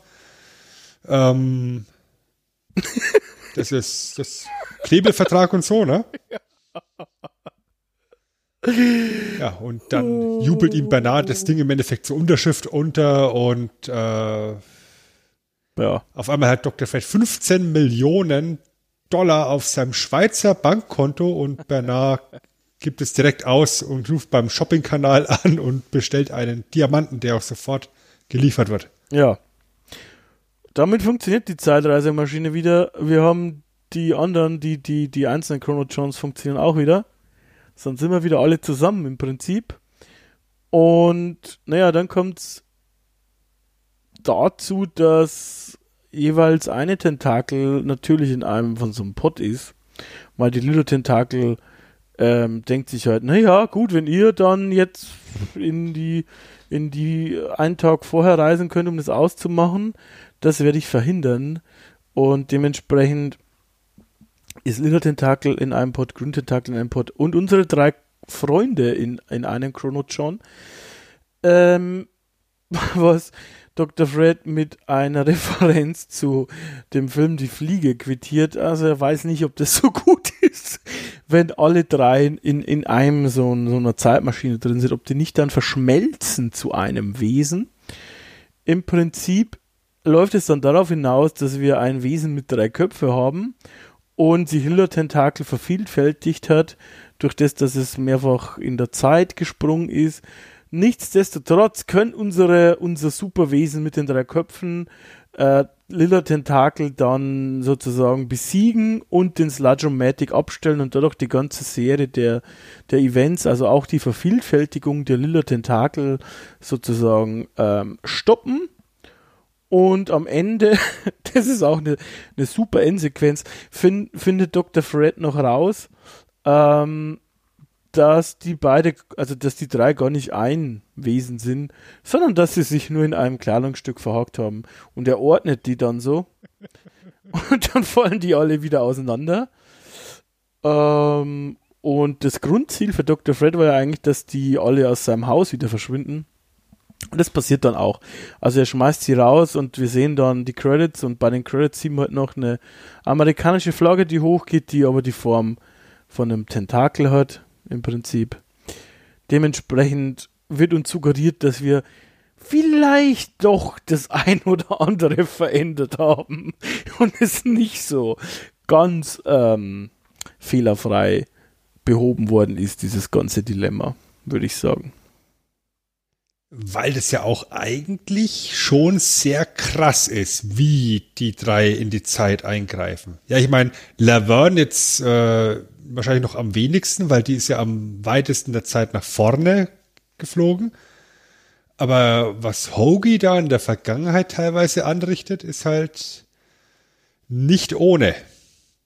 Ja, also da, da wird eben zum Beispiel, um äh, ein Rätsel zu lösen, brauchst du ein, ein Tentakelkostüm für Laverne der Zukunft. Ähm, die kann bei sich sozusagen so, so ein äh, Anatomie-Schema, so einen schematischen Aufbau von dem Tentakel an Hoagie schicken. Der legt es der Schneiderin für die US-Flagge hin und dadurch entsteht ähm, ja statt dem Star Spangled Banner eben ein Tentakel mhm. als Flagge. Ja. Oder, oder, oder dass, dass, dass Hoagie eben Sachen in die Verfassung schreiben muss, damit sie in, der, in den späteren Zeitlinien dann äh, erscheinen, ja. George sagt, jeder Haushalt muss einen Staubsauger haben. ja, das, das, das, das, wird dann so, weißt du, das, das gibt es so als Flyer in der Gegenwart, das wird in die Vergangenheit geschickt, wird in die Verfassung dann reingeschrieben, die, die Gründerväter sagen, was ist ein Staubsauger? Keine Ahnung, aber wenn George Washington das sagt, dann müssen wir einen Staubsauger haben. Ja, ja, ja. Das ist schon richtig. Das, ich finde es auch schön, dass du die ganzen anderen Charaktere aus, aus Maniac Mansion wieder triffst. Also die, die restlichen Edisons. Ja, ähm, dass, dass du äh, Edna wieder triffst. Ja. Die ja im Kontrollzentrum sitzt, die dann von Bernard wirklich sehr krass einfach die Treppe runtergeschubst wird. einfach, dann, die ist da im Weg. Ja, und auf, auf der anderen Seite vom, von dem Flur hockt dann eben der Sohn, Fred Edison. Nein, wie heißt Ed, uh, Ed, Ed heißt er. Ed heißt er, Fred heißt Ed, Ed Edison, genau, genau. Und, und Ed ist ja traumatisiert, weil ja in Maniac Mansion eben sein Hamster draufgegangen ist. Ja. Und deswegen hat er, hat er so einfach so eine, so eine schöne Briefmarkensammlung. Und dem kannst du Zaubertinte in die Briefmarkensammlung reinkippen und dann flippt er total aus. Ach ja. Es ist schon, es ist schon ein schönes Spiel. In diesem Zimmer steht dann auch so ein kleiner PC mit rum im Hintergrund und wenn du den benutzt, kannst du Maniac Mansion spielen. Ja. Ein Spiel im Spiel. Komplett. Äh, ja. Meines. Wissens das erste Mal, glaube ich, das komplett spielbar ist. Also es gab immer mal so Sequenzen. aber, oder zumindest eines der ersten Male, das mal so gleich abzufedern, ähm, dass du komplett, also ein ganzes Spiel im Spiel spielen kannst. Das ist schon ziemlich cool eigentlich. Mhm. Ähm, das war natürlich auch. Was, was, was? Ja. Ja, sag. Ich wollte nur sagen, es war natürlich auch möglich Ach, wegen, wegen äh, ja, CD-ROM zum Beispiel. Na, dementsprechend wollte ich eigentlich überleiten, ein bisschen über die, die, das Spiel selber noch zu sprechen, aber wenn du vorher noch was inhaltlich hast, dann. Ähm, nee, ich wollte jetzt auch auf die Technik noch kurz eingehen. Genau, äh, weil du dann nämlich da die Zeit hast, sozusagen, äh, oder was die Zeit, die andere Speichergröße auch hast, denke ich, war das schon auch ein Punkt, dass man das da mit draufnehmen konnte. Und es war halt so, ähm, dass auch zum ersten Mal eine Sprachausgabe gab, die auch so am Anfang gar nicht geplant war zu Beginn. Ähm, die dann aber, ich glaube, zu, bei ungefähr bei der Hälfte der Entwicklung oder ein bisschen drüber dann äh, ja, entschieden wurde, dass die geben wird, weil wir auch eine CD-ROM-Version anbieten werden. Und dann hat man die halt relativ schnell aufgenommen und eingebaut. Ähm, überhaupt Manic Mansion, haben wir vorher schon erwähnt, ist insofern auch interessant, weil zum ersten Mal federführend, also als Lead Designer sozusagen Tim Schäfer und Dave Grossman verantwortlich sind. Äh, und ja, du dann eben halt auch technisch gesehen die zwei verschiedenen Versionen hast, be beziehungsweise die, äh, die Floppy Disks Version und die CD-ROM Version und du gleichzeitig halt auch eine Fortsetzung hast, ähm, wo, wo du, wobei halt ja beliebte Charaktere wieder mit übernommen worden sind. Wobei man ja tatsächlich von Anfang an eigentlich so geplant hatte, dass man das Konzept von ähm, Maniac Mansion nochmal aufgreifen möchte mit wählbaren Charakteren. Ja, weil Maniac ja. Mansion hast du ja am Anfang als allererstes diesen Spielerauswahl-Screen, wo du dir deine Charaktere zusammensuchst. Ja. Und man wollte ja ursprünglich für Day of the Tentacle auch sechs Charaktere wählbar machen, sozusagen. Und hat dann allerdings relativ kurzfristig dann noch entschieden, wir lassen das mit der Auswahl, wir legen uns fest auf drei, nämlich die drei, die es ins Spiel geschafft haben und ersparen uns damit einiges an Programmierarbeit und können die Zeit dann ins Feintuning des vorhandenen Produkts einstecken, was eine sehr, sehr smarte und, und gute Entscheidung war. Ja, das glaube ich auch. Also, ich meine, auf der Floppy-Version wäre es vielleicht sogar noch gegangen, weil du dann in Anführungszeichen nur noch zusätzlichen Text hättest schreiben müssen. Bei der Talkie-Version hättest du es natürlich alles noch zusätzlich vertonen müssen, was äh, nochmal mehr Datenmengen gewesen wären. Und so hat man sich halt wirklich dann auf die Konstruktion der verschiedenen Szenarien und Zeiträtsel konzentrieren können. Und ich denke, da ist ähm, in der Kooperation Tim Schafer, Dave Grossman und dann eben beraten dazu noch Ron Gilbert einiges an, an Diskussion äh, vonstatten gegangen. Das glaube ich auch, ja, ja. Ähm, und äh, ja, die, die Kollegen, die ich vorher schon erwähnt habe, bei Stay Forever haben es auch nochmal gesagt, es ist natürlich auch so, wenn je mehr Charaktere du hast, ist es vervielfacht sich halt alles, ne? weil du hast halt, du musst jede, jede Szene dann auch nochmal unter Umständen umschreiben, beziehungsweise andere Möglichkeiten haben oder auch die, die Grafiken äh, anpassen unter Umständen. Äh, das ist schon nochmal viel mehr Arbeit und ich denke, es ist ganz gut, so wie sie es gemacht haben. Ähm, was natürlich auch lustig ist, ist, äh, dass Laverne und Hoagie irgendwie auf Vorbilder beruhen. und Laverne, das finde ich eigentlich besonders spannend. Die ist ja schon ein bisschen crazy, ne? Und die macht ja auch immer so lustige crazy Faces, sag ich mal. Ähm, die beruht auf einer mexikanischen Ex-Freundin von David Grossman. Ich weiß jetzt nicht, ob das ein Kompliment ist oder nicht, aber ist schon mal interessant auf jeden Fall, würde ich sagen. Ja. Ja. Kann man mal so machen. ja. Und, und Hoagie ist halt äh, bas, äh, basiert auf so einem Megadeth Roadie, den, den Chef mal kennengelernt hat. Ja, das glaube ich sofort irgendwie. also so stelle ich mir doch typisch so ein Metal Roadie vor wie Hoagie. Also mhm. mit allen Klischees sozusagen. Ja, ja, ja. Und äh, zu der Zeit war Metal natürlich auch äh, Mainstream, muss man sagen. Also das war Anfang der 90er, da war Metallica Mainstream, da gab es bei, bei MTV äh, Metal Awards, also da war Metal gerade Mainstream, dementsprechend war das auch eine mainstreamige Entscheidung, dass da ein Metal Roadie dabei ist eigentlich. Mit der, mit der guten alten Maurer Kimme, die hinten raushängt. ja, ja, ja, klar. Die braucht. Das ist, das ist schon, das ist schon ein cooler Typ. Ich glaube, das ist auch mein Lieblingscharakter von den drei. Weil der, weil der so komplett tiefenentspannt, dem ist es alles wurscht, äh, was der da anrichtet. Der, der, der, der schleicht sich dadurch das Spiel durch und ja, ist, ist, ist, ein, ist ein guter. Ist ein guter. guter. Ist ein guter, ja, würde ich auch sagen. Ähm, ansonsten sind die, die, die, die Concepts von den Charakteren, so haben wir eh schon gesagt, in so einem Comic-Stil gehalten. Ja, ein ähm, bisschen inspiriert von Looney Tunes, äh, von, von Larry Efron gemacht. Ähm, ja, ist es äh, auf jeden Fall, erkennst du wieder irgendwie, ne? Also finde ich schon. Hat schon so ein, natürlich ein Comics, also so ein, so ein, so ein cartoonigen Stil, aber wenn du es mal gesehen hast, ja, hast du schon das Gefühl, dass es so ein LucasArts-Stil auch ist, irgendwie, finde ich. Ja, es ist halt auch eben durch diesen Comics, dass diese Figuren alle so große Köpfe haben kannst du halt eine sehr gute Mimik dort einbauen. Und die sind auch sehr liebevoll von den Bewegungen her animiert. Weißt du, jeder von den drei hat halt auch seine eigene Art, sich zu bewegen.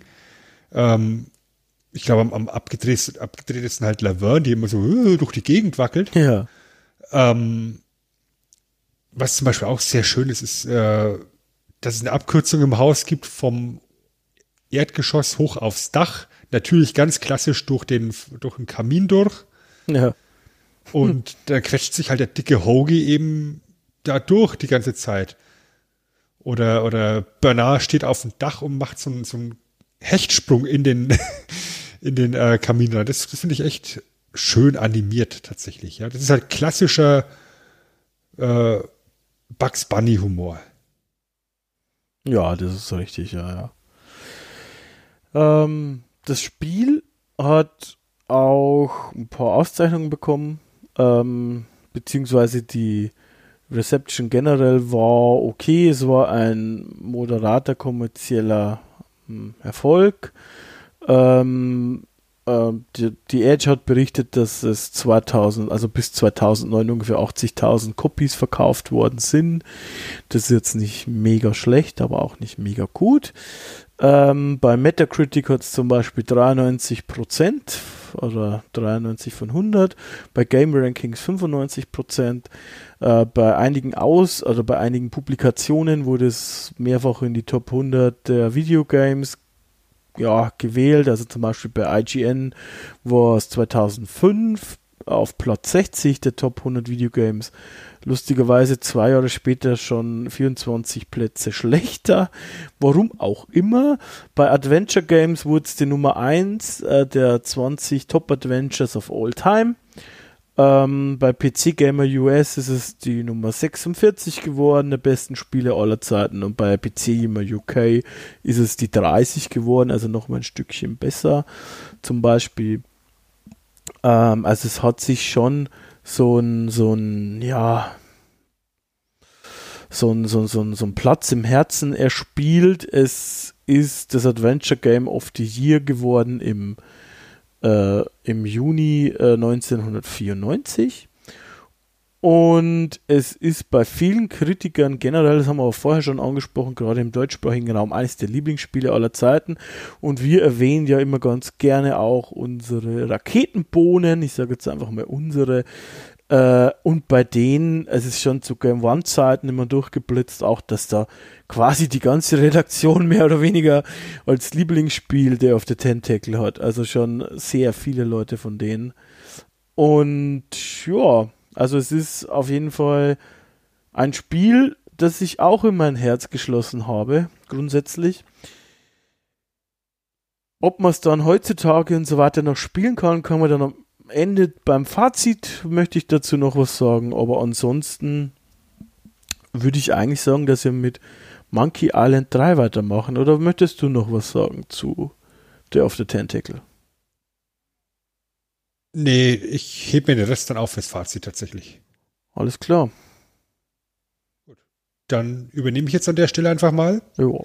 Hast gerade schon gesagt, wir reden jetzt über Monkey Island 3.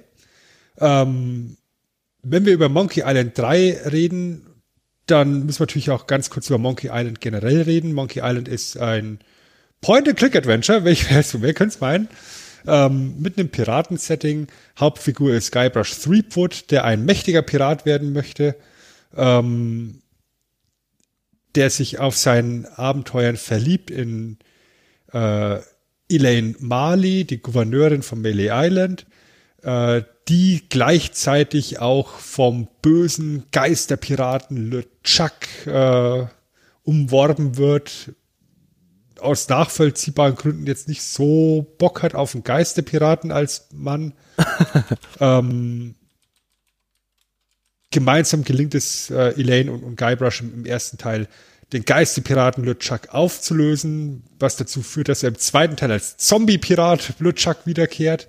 Auch dort wird er letztendlich besiegt, ähm, beziehungsweise es wird, es wird im zweiten Teil so aufgelöst, dass ähm, Guybrush auf der Suche ist nach dem mysteriösen Schatz Big Whoop. Ähm, uh, uh. Der ihm alle seine Wünsche erfüllen soll. Er findet am Schluss Big Whoop, was letztendlich scheinbar einfach nur ein großer Rummel ist, also Kirmes, Kirchweih, wie auch immer man bei euch in der Gegend dann sagt, liebe Hörer. Und an der Stelle starten wir jetzt in Monkey Island 3, weil wir beginnen mit einem Guybrush Threepwood, der zu einem Autoscooter-Gefährt alleine im Meer treibt und zu wunderschönen karibischen Klängen, die uns der Chris jetzt dann gleich einspielen kann, ähm, ja, in das Spiel reinführt.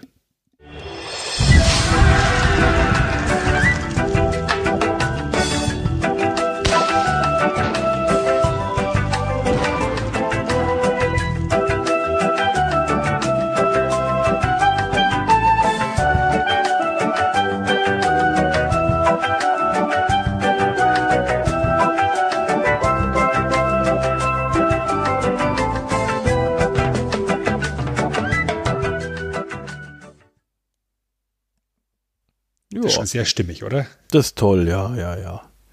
Muss man sagen. Also ge generell Musik ist bei, bei Monkey Island in der kompletten Serie richtig, richtig gut. Mein persönlicher Lieblingssoundtrack ist tatsächlich hier der vom dritten Teil, weil er eben so wunderschön karibisch ist.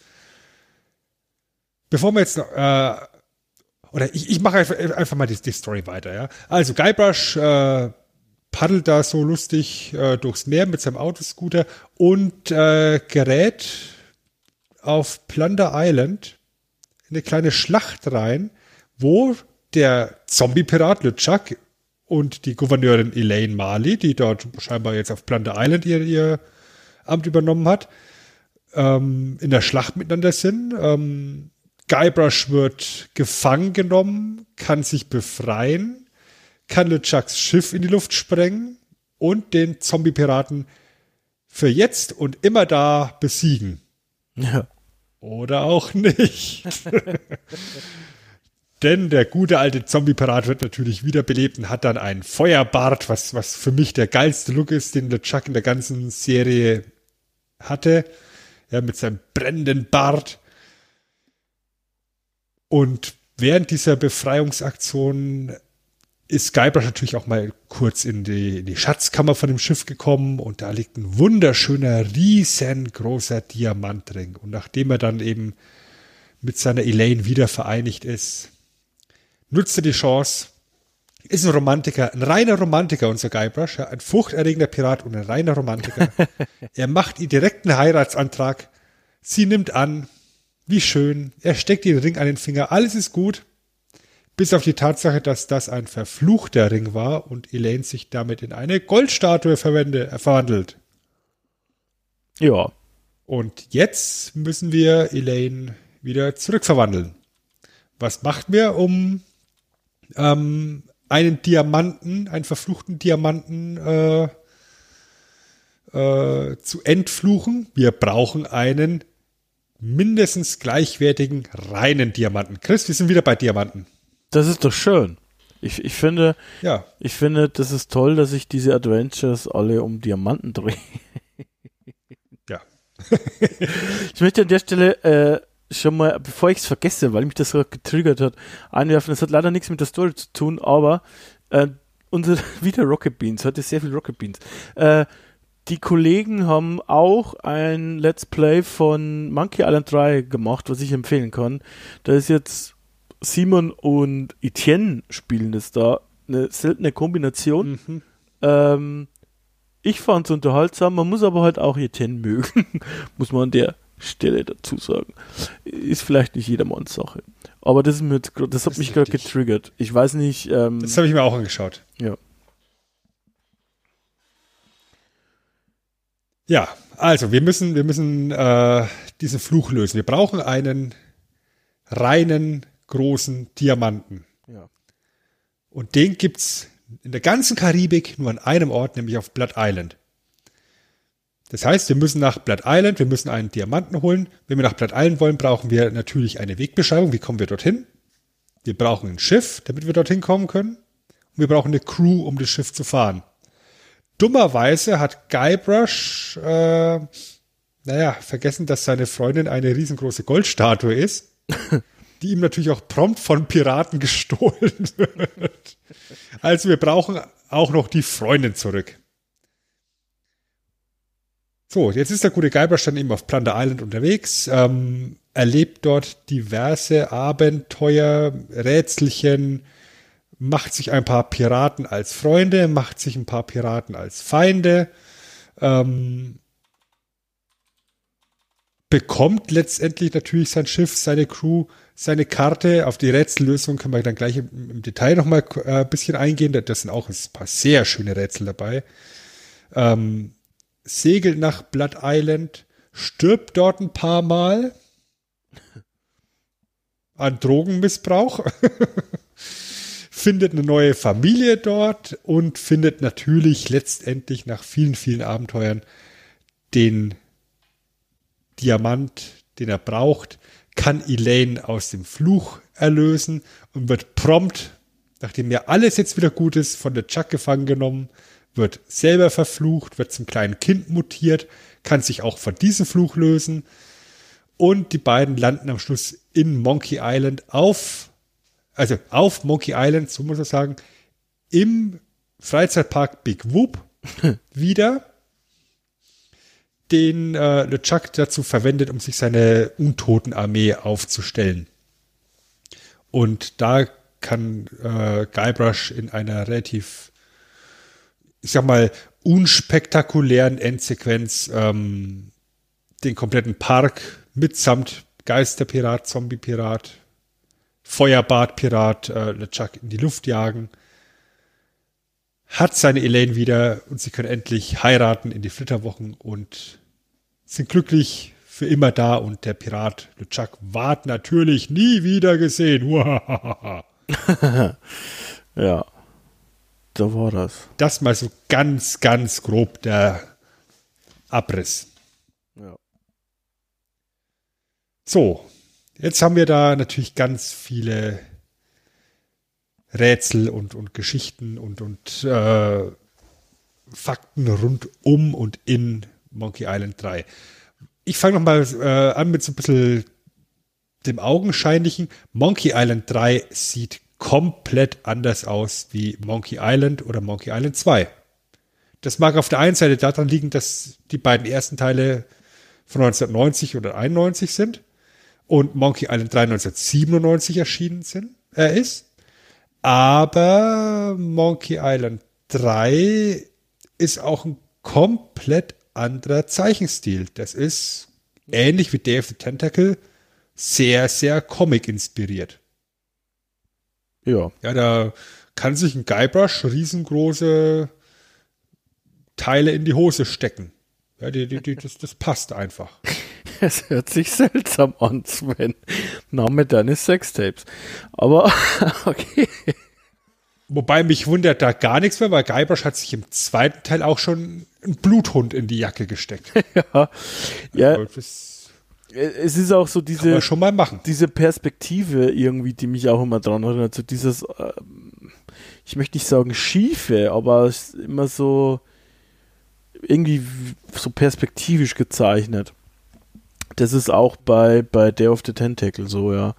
Und das schaut schon deutlich anders aus als die Vorgänger. No? Es ist halt auch einfach so, dass ähm, allein die Optik schon für, für hochgezogene Augenbrauen gesorgt hat in der Fangemeinde. Ja, also, wie schaut denn bitte unser Guybrush aus? Ja, im ersten Teil war er halt noch ein Jüngelchen, im zweiten Teil hat er dann diesen Bart, der nicht richtig wächst. Ähm, und jetzt schaut er auf einmal wieder aus wie so ein dünner Lauch. ja. Und ist grundsätzlich irgendwo ein bisschen blöde. Und teilweise auch bitterböse. Und sehr egoistisch. Ja, ähnlich wie Hoagie, der die Verfassung ändert. Aber das ist halt äh, auf der einen Seite eben dem, dem, der technischen Entwicklung geschuldet, auf der anderen Seite auch der Tatsache, dass das zum ersten Mal jetzt eben ein Monkey Island ist, an dem weder Ron Gilbert, Tim Schafer oder Dave Grossman rumarbeiten. Sondern das ganze Projekt jetzt einem neuen Team übertragen worden ist, nämlich Jonathan Ackley und Larry Ahern, Ja. der eben, wie wir es vorhin schon gesagt haben, die Charakterkonzepte für David Tentacle entworfen hat und der zum Beispiel federführend war bei Full Throttle. Und den Einfluss, den merkst du dann auch direkt eben in Monkey Island 3, weil du an der Stelle einfach auch gar keine Verben mehr hast. Ja, die Verben, die haben wir ja bei Day of the Tentacle noch. Ja. Wo du dann deine, deine Befehle zusammenpackst. In Full Throttle gab es die auch schon nicht mehr. Da hattest du dann so ein, so ein Icon mit drei ähm, Symbolen, über die du eben mit, der- mit der Maus gehen konntest. Ja, Mund, Stiefel und äh, Augen. Und hier hast du es halt ähnlich. Hier erscheint da praktisch eine Piratenmünze und du kannst was greifen, du kannst was reden und du kannst was gucken. Ich glaube, das waren die drei. Ich glaube schon, es waren die. Kontext quasi, ähm, also was heißt Kontext? Genau, die- genau. Du kannst die dann da so machen. Was natürlich schon sehr viel einsteigerfreundlicher ist als wie die Verben unten halt, ne? Das muss man schon sagen. Ja, und es, es macht halt auch viel mehr Platz auf dem Bildschirm. Ja? Also wenn du diese Verben weg hast, dann kannst du halt den ganzen Bildschirm auch nutzen für das Spiel. Und das ist dann schon sehr charmant. Und es ist halt dann eben durch diese beiden Namen ähm, und eben durch die nicht mehr Beteiligung von Gilbert Schaefer oder Crossman eben dieser harte Cut am Anfang. Ja? Ende vom Teil 2 und Anfang von Teil 3, wenn du die aneinander legst, das passt nicht so ganz. Es wirkt ein bisschen konstruiert. Ja, passt ja, Ja, zu du musst- Lukas-Film mit Star Wars und so. Da passt ja auch immer alles zusammen. Ja, absolut. Dann ist die andere, die andere Neuerung im, im Vergleich zu den, zu den Vorgängerteilen natürlich, dass du hier auch komplett vertont und synchronisiert bist. Ja, also was, was ihm bei of the Tentacle halt noch optional war, bei der Talkie-Version, bei der CD-Version, ist sie halt jetzt dann der Standard. Und es ist komplett eben durchsynchronisiert. Es ist im Deutschen auch sehr, sehr schön synchronisiert. Ähm, bis auf eine Stelle, die nicht synchronisierbar ist. Da gibt's nämlich ähm, ein, eine Szene im englischen Original zu Beginn der zweiten CD, wo Guybrush sich eine Crew und ein Schiff geholt hat. Ja. Und die Piraten eben nicht machen, was sie, was sie sollen und stattdessen immer irgendwas singen. Und ähm, immer wenn Guybrush was sagt, dann singen die weiter und, und die Rätselslösung ist, dass du irgendwas sagen musst, was auf Orange endet. Also einen Satz sagen musst, der auf Orange endet und da fällt den Piraten kein Reim mehr ein und dann hören sie auf zu singen. Das Rätsel funktioniert in keiner anderen Sprache als in Englisch. Ja. Das heißt, es ist in, in jeder lokalisierten Version ist es ersatzlos rausgestrichen worden. Ja, da startest du auf dem Schiff und alles ist gut. Ähm, ist ein sehr smartes Rätsel halt, ja, und auch sehr liebevoll und sehr aufwendig programmiert, ähm, dass da eben da Musik und Wortwahl und Wortwitz und die Antwortmöglichkeiten eben so aufeinander abgestimmt hast, wie du es gemacht hast. Aber da möchte der Übersetzer mir vor Schmerz aufjaulen, wenn er das bearbeiten müsste. Das geht einfach nicht.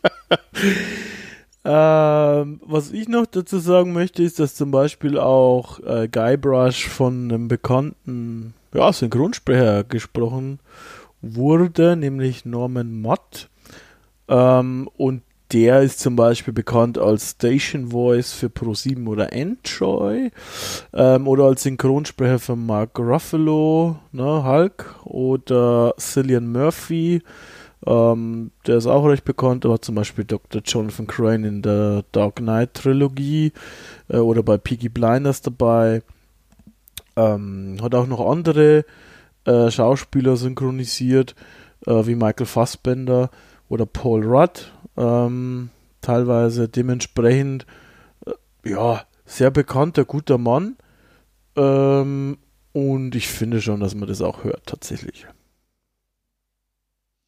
Weil du gerade Synchronsprecher sagst, im englischen Original ähm, gibt es auch eine relativ prominente Stimme mit dabei, weil einer von den Piraten, die du da anheuern musst, ist ein Schotte. Haggis McMutton. Ja, ist auch ein geiler Name übrigens. Und Haggis McMutton wird im englischen Original gesprochen von Alan Young. Wer ist Alan Young? Alan Young ist niemand anders als die, die Stimme, alle drei Buchstaben groß geschrieben, von Dagobert Duck. Im ja. Englischen. Also Scrooge, Scrooge McDuck. Der den Haggis, Mac, Mac, Haggis McMutton mit über 90 Jahren noch vertont hat. Geiler Typ. Geiler Typ, auf jeden Fall. Wollte ich auch gerade sagen. Geiler Typ, ja, ja. Ja. Ja. So, und das Ganze ist halt ähnlich wie Day of the Tentacle. Es ist, es ist ein riesengroßer, lebendig gewordener Cartoon, ja. Also die Charaktere sind komplett abgedreht. Ja, wir haben natürlich hier dieses Piraten-Setting, aber du kannst es halt auch echt nicht ernst nehmen, ja. Guybrush war halt schon immer eben so, so ein, dieser möchtegern Pirat, der, der im Endeffekt für alles steht, was, was ein Pirat eigentlich nicht ist. Ja, er ist kein säbelrasselnder böser Typ, sondern er ist eben so ein bisschen tollpatschig. Ähm, seine Nemesis eben auf, auf Plunder Island ist äh, Captain Röchelieu, ein französischer, französischstämmiger Pirat. Sehr, sehr eitel.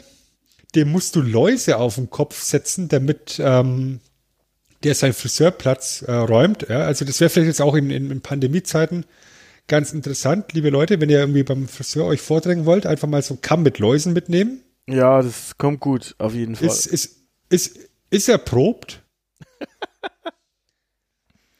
ja, und dieser Cap, äh, Captain Röchelieu nimmt dir die Karte nach Blood Island ab und du musst sie zurückgewinnen. Natürlich im guten alten Fechtduell, was natürlich Monkey Island mäßig nicht ein reguläres Fechtduell sein kann, sondern lieber Chris, wie funktioniert es in Monkey Island? Ja, mit Schimpfwörter. Beleidigungsfechten, jawohl. ja, und der gute alte Klassiker, der. gute alte Klassiker, du kämpfst wie ein dummer Bauer, wie passend, du kämpfst wie eine Kuh, funktioniert natürlich in Monkey Island 3 nicht. Da sind die, die Regeln ein bisschen verfeinerter. Ja, ich meine, das sind ja keine Landrattenbarbaren, ja, sondern das sind Piraten mit Stil. Und deswegen ist der Clou an der ganzen Geschichte, diesmal muss es sich reimen. Ja, das gefällt Das wiederum so. Ubisoft. Die ja Das finde das find ich super. beim aktuellsten Assassin's Creed auch ein Rap-Battle drin haben. Also von daher, wir kommen heute nicht von Ubisoft los, liebe Leute. Ähm, aber ich bin tatsächlich, ich muss noch mal was zum Stil sagen, auch zum, zum, zum optischen Stil tatsächlich, weil ich finde den schon sehr hübsch. Also natürlich kann ich verstehen, wenn Fans gesagt haben damals, äh, oh, das ist nicht mehr meins, aber aus heutiger Sicht finde ich den schon echt süß. Also das heißt süß, nicht äh, toll eigentlich. Ich finde ihn, finde ihn schon gut anzugucken und ich finde, passt auch zum Spiel tatsächlich. Absolut. Ja, dadurch, dass du eben ähm, bewusst diese Entscheidung fährst, Comic-Stil zu gehen, bist du halt auch relativ zeitlos aufgestellt. Ja, ich meine, du kannst jetzt natürlich hergehen und sagen, ja, es wirkt aber ein bisschen kantig, ja. Aber ich meine, es ist ein Spiel von 1997. Ja, ja, klar. Mach einen HD-Filter drüber und gut ist. Also das, das ist ähm, definitiv eine Optik, die man sich heute auch noch angucken kann. Ja, also wenn wir jetzt mal uns die 3D-Spiele aus Jahr 1997 angucken, ja, die ja dieses Genre gekillt haben, die schauen nicht so gut aus. Ja, die sind ja ganz schrecklich gealtert, auf jeden Fall. Ja, ja, ja. Ja. Ja, Also wenn ich mir, wenn ich mir solche damals bahnbrechenden Geschichten anschaue wie MDK, ne, das, das, das waren coole Spiele, aber die, die kannst du dir heute nicht mehr angucken. nee, das ist alles furchtbar gealtert, das ist schon richtig. Das geht nicht mehr. Ich finde auch übrigens diese Retro PlayStation Welle mit diesem mit dieser PlayStation 1 Grafik, die es jetzt auch immer wieder gibt, finde ich auch nicht toll. Also da bin ich immer noch eher auch wenn es schon ausgelutscht ist, fast Team äh, 16-Bit Retro. Das ist äh, das ist schon viel schöner anzugucken. Ja. Ja. Da würde ich absolut zustimmen. Ja, was, was ja diesen Cartoon-Charakter dann noch unterstützt, sind halt dann die Nebencharaktere, die da halt mit auftreten, ja. Eben wie diese drei Piraten, die du da ähm, äh, re rekrutieren musst, ja. Alle drei haben eine Aufgabe für dich, damit sie sich dir anschließen, ja. Haggis musst du im traditionellen äh, Baumstamm besiegen. Das heißt, du musst dir erstmal einen Gummibaum besorgen, den, den, den du bewegen kannst, weil Guybrush ist halt ein Lauch. Den anderen Piraten, der, der, der möchte, der möchte einen Schatz gefunden haben. Dazu musst du über verschiedene Rätsel dem, dem, dem, dem anderen Piraten auf der Insel einen Goldzahn aus dem, aus dem Kiefer rausholen. Und der andere möchte sich ganz klassisch duellieren am Banjo. Warum auch nicht? Und ja, warum auch nicht? Oder warum schon? Dann gibt's dann so, so tolle Charaktere, die dann hier zum ersten Mal, zum ersten Mal auftreten, wie, wie Murray. Murray ist äh, ein sprechender Schädel. Und Murray war eigentlich nur in der Anfangsszene mit äh, gedacht und kam dann bei den, bei den Playtestern so gut an, dass er jetzt an mehrere Stellen im Spiel noch eingefügt worden ist. Und Murray begegnet halt immer wieder und ist halt einfach nur so ein Totenkopf, der da in der Gegend drum sitzt und vor sich hin klappert und wow, ich bin so grausam, ich bin ein dämonischer Totenschädel. Hast du Angst vor mir? Ah ja. Nein. Ähm, Warum denn nicht? Auch schön, dass du Murray dann im Laufe des Spiels einmal als, als Item ben, äh, benutzen kannst. ja. Als für, für eine Rätsellösung. Ist, ist, ist, ist ganz nett. Also Murray ist echt auch eine schöne Figur, die man da noch mit reingebracht hat. Auf jeden Fall. Ähm, was ich, was ich auch schön finde, sind halt dann auch die Rätsel, die sie sich da überlegt haben. Das sind teilweise auch wieder Referenzen zum ersten Teil. Im ersten Teil gibt es dann das, äh, eine Szene, wo äh, Guybrush im Meer versenkt wird mit so einer, mit so einer Eisenkugel am Fuß, dass er dort drin ersäuft. Aber Guybrush Threepwood kann ja zehn Minuten die Luft anhalten, wie wir Ja. alle wissen. Auf jeden Fall. Und da stehst du dann im ersten Teil dann eben unter Wasser da und ähm, um dich rum scharfes Schwert, Zange, alle möglichen Gegenstände, die dir jetzt helfen würden, diese Fesseln zu lösen. Und er sagt jedes Mal, ich komme nicht dran. Ja, und im dritten Teil eben gibt es eine Szene, wo du von der Schlange gefressen wirst. Ja, super Comic-Effekt dann auch. Dann liegt diese Schlange am Boden und Geiber steht in diesem Schlangenmagen drin. Dieser Schlangenkörper legt sich halt um seine Silhouette außenrum. Und dann hast du außerhalb von der Schlange alle möglichen Gegenstände, die du jetzt brauchen könntest, um aus dieser Schlange rauszukommen. Aber du kommst halt nicht ran, weil du steckst ja in der Schlange drin. Und musst dann erstmal ein Brechmittel produzieren, damit die Schlange dich wieder auskotzt. das, das, das, das mag ich schon sehr, das Rätsel.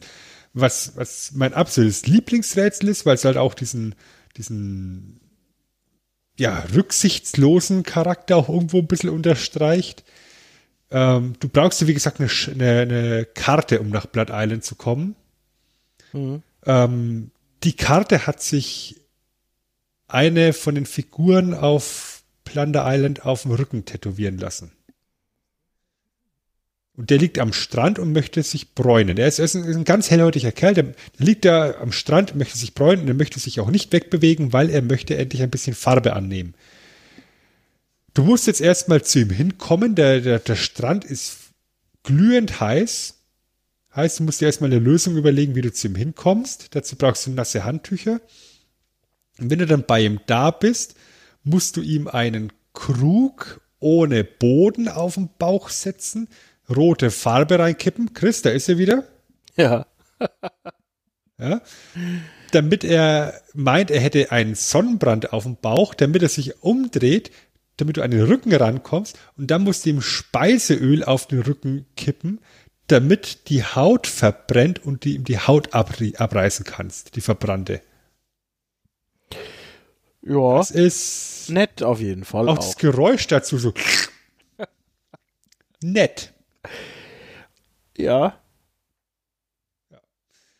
Finde find, find ich, find ich ganz witzig. Auf Blood Island ist dann, ist dann eine von diesen Rätselserien die, dass du dort in so einem, ich sag mal, Familienhaus, in so einem Mansion landest. Chris, da ist es wieder. ja. Maniac. Ja. Bei, bei, bei, bei, bei der Meistersuppe Familie ist auch ein schöner Name. und du die dann im Lauf des, des der, der Rätselzweige eben überzeugen musst, dass du eigentlich ja ein vermisster Verwandter von ihnen bist. Dazu musst du allerdings erstmal den verkaterten Barmann in der ähm, in, in diesem Haus äh, wieder nüchtern bekommen. Musst du praktisch so, so, so, so ein Katermittelchen zusammen punchen und das dann mit Alkohol mischen, weil Medizin und Alkohol ist ja höchst gefährlich und das musst, das, das musst du mehrfach konsumieren und fällst jedes Mal tot um. Also ja. so ja, genau. Adventure-Tod. Ja, ja. Ja, da läuft dann auch tatsächlich dann der Abspann und Guybrush wird begraben und er sagt, hallo, hallo, ich bin noch nicht tot, ich, es, es geht noch weiter. ja, das ist witzig, das stimmt, ja. Das hat mir auch gut gefallen. Die Charaktere gehen halt dann auch, ja genau, und dann, dann wird halt immer wieder vom Totengräber abgeholt. Ja, also er ist, er ist schon wieder tot. Äh, das gleiche wie vorhin. Kommst du in der Gruft raus und so auch, glaube ich, gell? Ja, ja, genau. Mhm. Genau. Komm, komm, kommst in der Gruft raus, da ist ein Sarg, wo du, wo du Stan, den äh, Gebrauchtssarghändler, befreien kannst, den du im zweiten Teil in, in seinen eigenen Särgen eingenagelt hast. Und dann beschließt Stan, dass er eben auf was Solideres umsteigt, nämlich auf Lebensversicherungen. Also musst du natürlich eine Lebensversicherung abschließen, musst sterben und dann deine Lebensversicherung kassieren. Das, das, ich, ich finde, das ist einfach sehr schöne Rätsel. Und dann gibt es da noch den ominösen Skelettarm. Das ist nämlich eins der ersten Items, die du bekommst im Spiel ähm, kannst du einen Skelettarm aus dem Wasser rausziehen und der ist das ganze Spiel über in deinem Inventar. Und ja, ich glaube, der Satz, den, den, den die Rocket Beans am meisten gehört haben in ihrem LP war, ich kann den Skelettarm nicht damit benutzen. bis er dann irgendwann an einer Rätselslösung tatsächlich funktioniert und dann flippst du komplett aus. Das war bei mir damals genauso. Was ich auch noch ähm, als kleines Detail sehr schön finde, ist eine Szene, wo Guybrush im, im, im äh, Treibsand feststeckt und dort dann ein Zettelchen, Notizzettel hängt an der Pflanze, ähm, dass die Eingeborenen, die, also dass die, dass die Pflanze heißt Papadischu, weil sie so spitze Dornen hat und die Eingeborenen sich jedes Mal dran gestochen haben und dann immer Papadischu gesagt haben, was so viel heißt wie Autsch. Das ist komplett optional, diesen Zettel zu lesen. Wenn du es nicht machst, gibt es verschiedene Szenen im Spiel, wo Leute Schmerzen haben, dann ganz normal Aua oder Autsch oder sonst was sagen. Wenn du diesen Zettel gelesen hast, sagen sie ab, dann nur noch Papadischu. Das ist ein sehr, sehr geiles Detail. Ja, ähm, Kritikpunkt ja. an dem Spiel, ja? Nee, nee, ich wollte nur sagen, so Liebe zum Detail, das ist halt immer auch das, was wir hier immer so loben und auch, äh, was mir sehr viel Spaß macht und das war, ist eben halt das, was du gerade beschrieben hast. Tatsächlich einfach, ja. Mhm. Wo halt dann eben im Endeffekt äh, nicht mehr so viel Liebe zum Detail drin steckt und wie gesagt, das würde ich jetzt gerne noch als Kritikpunkt anbringen, ist äh, das letzte Kapitel des Spiels. Da ist ähm, den Entwicklern nämlich die Kohle ausgegangen für das Budget. Und da merkst du, dass es dann halt einfach nur relativ, ich möchte jetzt nicht sagen hingerotzt, aber irgendwo schon. Ja, also das letzte Kapitel ist halt, Guybrush und Elaine werden halt, wie gesagt, gefangen genommen. Äh, LeChuck will immer noch Elaine heiraten. Guybrush wird verflucht, dass er wieder ein Kind ist. Und du musst im Endeffekt als Kind dann durch diesen Rummel durchgehen ähm, und dir im Endeffekt dieses Katermittelchen mit den, mit den Bordmitteln dann zusammenmischen, um wieder entflucht zu werden.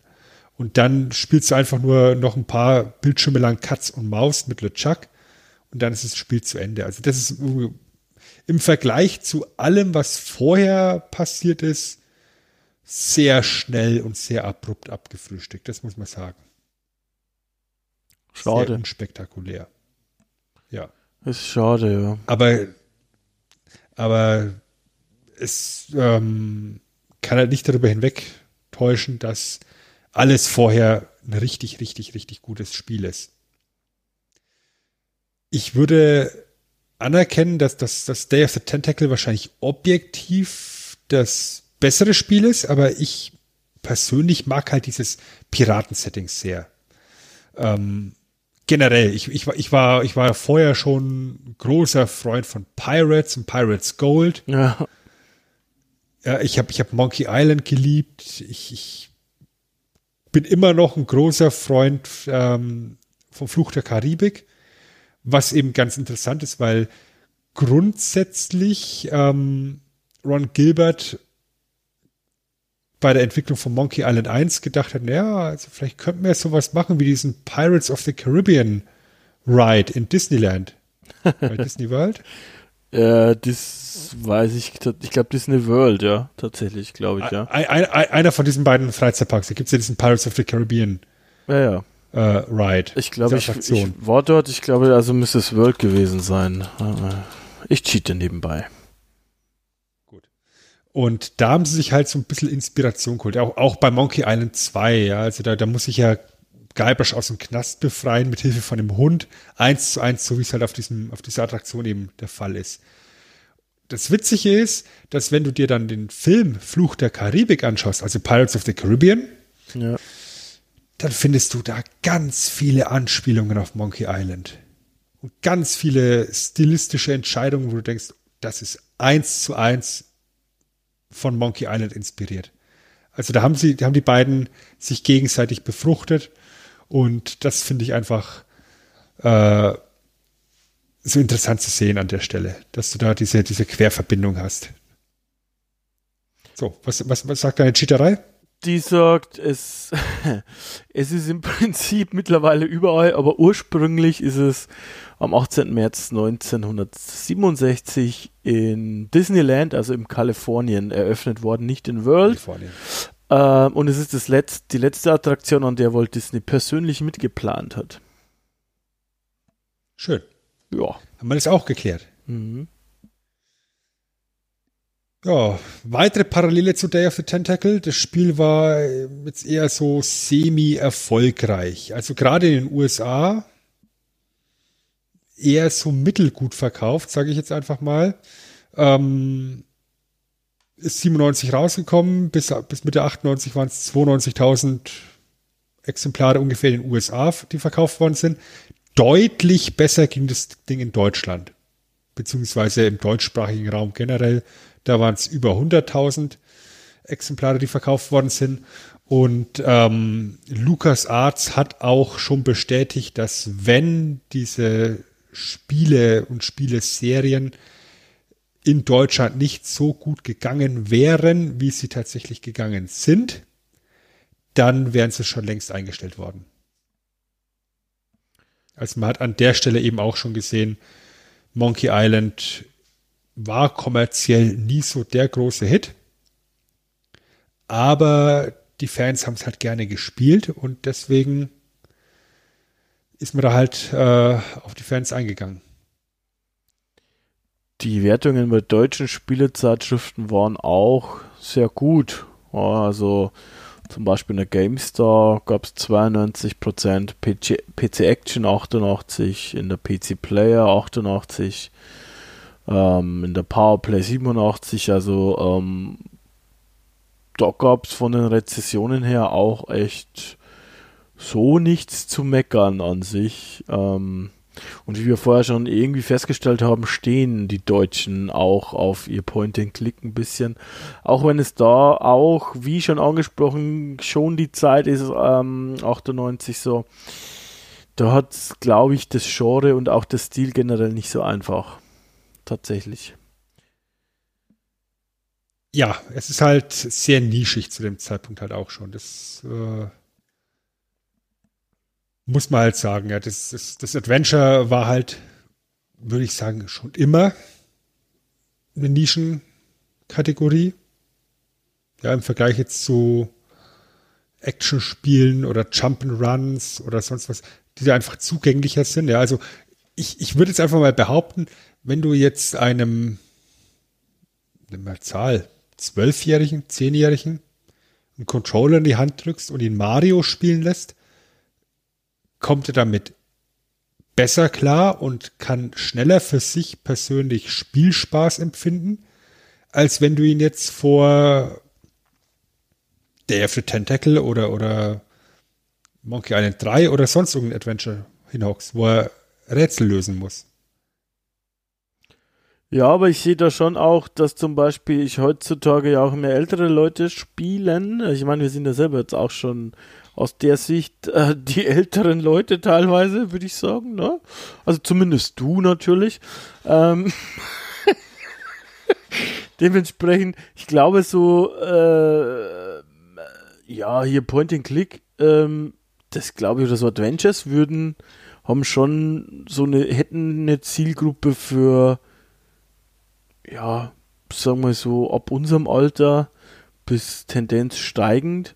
Ich könnte mir vorstellen, dass sowas auch meiner Mutter, wenn sie wissen würde, dass es gibt, ähm, in nicht ganz so schwerer Form wie jetzt zum Beispiel bei Death the Tentacle, aber ähm, so eins gemacht mit okayem Schwierigkeitsgrad. Ich, das glaube ich, würde meiner Mutter auch Spaß machen. Na, tatsächlich. Und eigentlich wäre es auch was, was man über Touch-Störung gut äh, lösen könnte. Also wäre auch ideal für diese Mobile-Sachen. Ähm, da kommen wir jetzt dann ja zu einem ganz wichtigen Punkt, ja, weil sowohl Monkey Island als auch eben DF Tentacle sind ja gerade deswegen auch heute immer noch so populär, weil du es ja so problemlos mit der Scum VM spielen kannst. Ja. Und Scum VM gibt es ja gefühlt für jede Plattform und deinen Toaster. Ja, also das gibt es auf jeden Fall für alles im Prinzip. Ja, die, die, da, da gibt es durchaus auch eben die, die Android-Umgebung oder eben die, die äh, iPhone-Umgebung dafür. Und dann ist es natürlich eben Point und Click mit der, mit der, über, übers, übers Touch-Display. Was ist denn bitte nativer? Und, und organischer. Ja, und, und du kannst darüber theoretisch auch, also mein Fanab von LucasArts, theoretisch auch eine ernsthafte Geschichte erzählen oder sowas. Oder eine, eine spannende oder eine Thriller-eske oder keine Ahnung.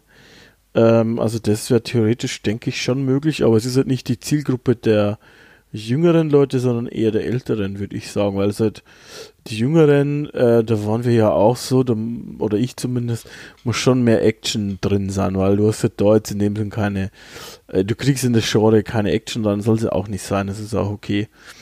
Ähm, aber ja, vielleicht kommt da wieder mehr. Ich meine, es gibt ja immer wieder Point-and-Clicks, ähm, tatsächlich seit einigen Jahren immer wieder mal. Äh, das sind halt natürlich jetzt keine AAA und auch keine AA-Titel, aber da gibt es einige, die Spaß machen. Das du ja vorher auch schon ein paar genannt und ich finde das eigentlich ganz gut, dass sich das so entwickelt hat, dass ähm, immer noch auch neu gibt. Es könnten vielleicht sogar ein, zwei, drei mehr sein. Jetzt, wo ich auch wieder einen Spielerechner habe, ist das auf jeden Fall auch eine Idee, weil was man schon sagen muss, da gab es auch teilweise Umsetzungen für Konsolen, und als du Commodore 64 ganz am Anfang dieser Episode gesagt hast, dass du der auf der Tentacle oder nicht der auf der Tentacle, Maniac Mansion am Commodore oder irgendwie so, oder wo hast du es gespielt? Mhm. Ich glaube schon. Mhm. Ja, ähm, genau. Mit dem Joystick, äh, das ist halt natürlich schon. Joystick. Ähm, das ist nicht das optimale Spielerlebnis und ist am Controller auch nicht. Äh, nicht so, nicht so mega. Äh, ich meine, wurde oft gelöst durch dann direkte Steuerung, aber soll ich dir mal offenbaren, wie dumm ich als Kind war? Bitte. Sagen wir als Kind. Ja. Ich wusste nicht, dass man beim Maniac Mansion speichern kann. Ja, das ist äh, schade. Ja. ja. Und deswegen habe ich als Kind Maniac Mansion nie durchspielen können. Oh Gott. Weil es eben keine Ahnung, wie lange wie lang dauert. Also, wenn du die ganzen Rätsel kennst, wie lange wie lang brauchst du? Zwei Stunden? Ja, wahrscheinlich, ja. Ja, wenn du jetzt, wenn du jetzt selber noch rumrätseln musst, ja, dann. Was zwischen drei, drei bis sechs Stunden, sage ich jetzt einfach mal, ne? Ich bin immer davon ausgegangen, dass du das am Stück durchspielen musst, wie halt die anderen C64-Spiele auch. Und die waren halt alle deutlich kürzer. Und Maniac Mansion hat mich damals halt komplett geflasht, weil es so ein langes Spiel ist und ich habe nie so lange spielen dürfen. Ich habe das nie durchgespielt als Kind. Ja. ja. Zack McCracken, erstaunlicherweise wusste ich, dass man da speichern kann. Aber Zack McCracken habe ich auch nie durchgespielt, weil die Labyrinthe einfach be beschissen waren. Ja, die sind super. Äh, die sind ganz toll. Ich mag generell Labyrinthe in diesen Spielen. Finde ich gut. Gibt es übrigens bei Thimbleweed Park im Prinzip auch eins, der Wald, äh, wo du dann mhm. immer an irgendeinem bescheuerten Ort rauskommst. Äh, aber naja, okay. Lassen wir das. Ähm, da haben eben dann die, die späteren Spiele haben es dann alles schon deutlich zugänglicher gemacht. Ja, eben die, die Monkey Islands, die the Tentacles, auch die Indiana Jones ist äh, gut bei bei ähm, Last Crusade gab es auch noch so ein kleines Labyrinth-Dingsbums, aber das war machbar. Ja, das äh, gut. Ich meine, es ist natürlich auch eine andere Zeit. So, es gehört ein bisschen mit dazu. Ne, das ist schon kann man nicht immer so gut vergleichen, aber aus heutiger Sicht ist es ein bisschen schwierig tatsächlich. Was ich übrigens auch sehr cool finde tatsächlich, ähm, Feature aus Monkey Island 2 und auch aus Monkey Island 3, unterschiedliche Schwierigkeitsgrade. Ja, möchtest du den kompletten schweren Rätselspaß oder möchtest du eine, eine leicht abgespeckte Variante? Das finde ich, ist schon auch eine coole Designentscheidung. Das ist richtig. Um ja. das Ganze vielleicht ein bisschen zugänglicher zu machen. Das ist Weil richtig. manche Rätsel sind tatsächlich eben echt äh, sehr um die Ecke gedacht. Das ist ganz nett. Und was ich bei den, bei den alten Monkey Islands auch mal sehr schön fand, war der Kopierschutz. Ja, diese Schablonen, die du übereinander legen musstest und dann äh, praktisch drehen musstest und, und schauen musstest, wann, wann, wann ist der Pirat sowieso in der Karibik gehängt worden und dann kommen irgendwie dann, wenn du es richtig drehst, die Jahreszahl raus.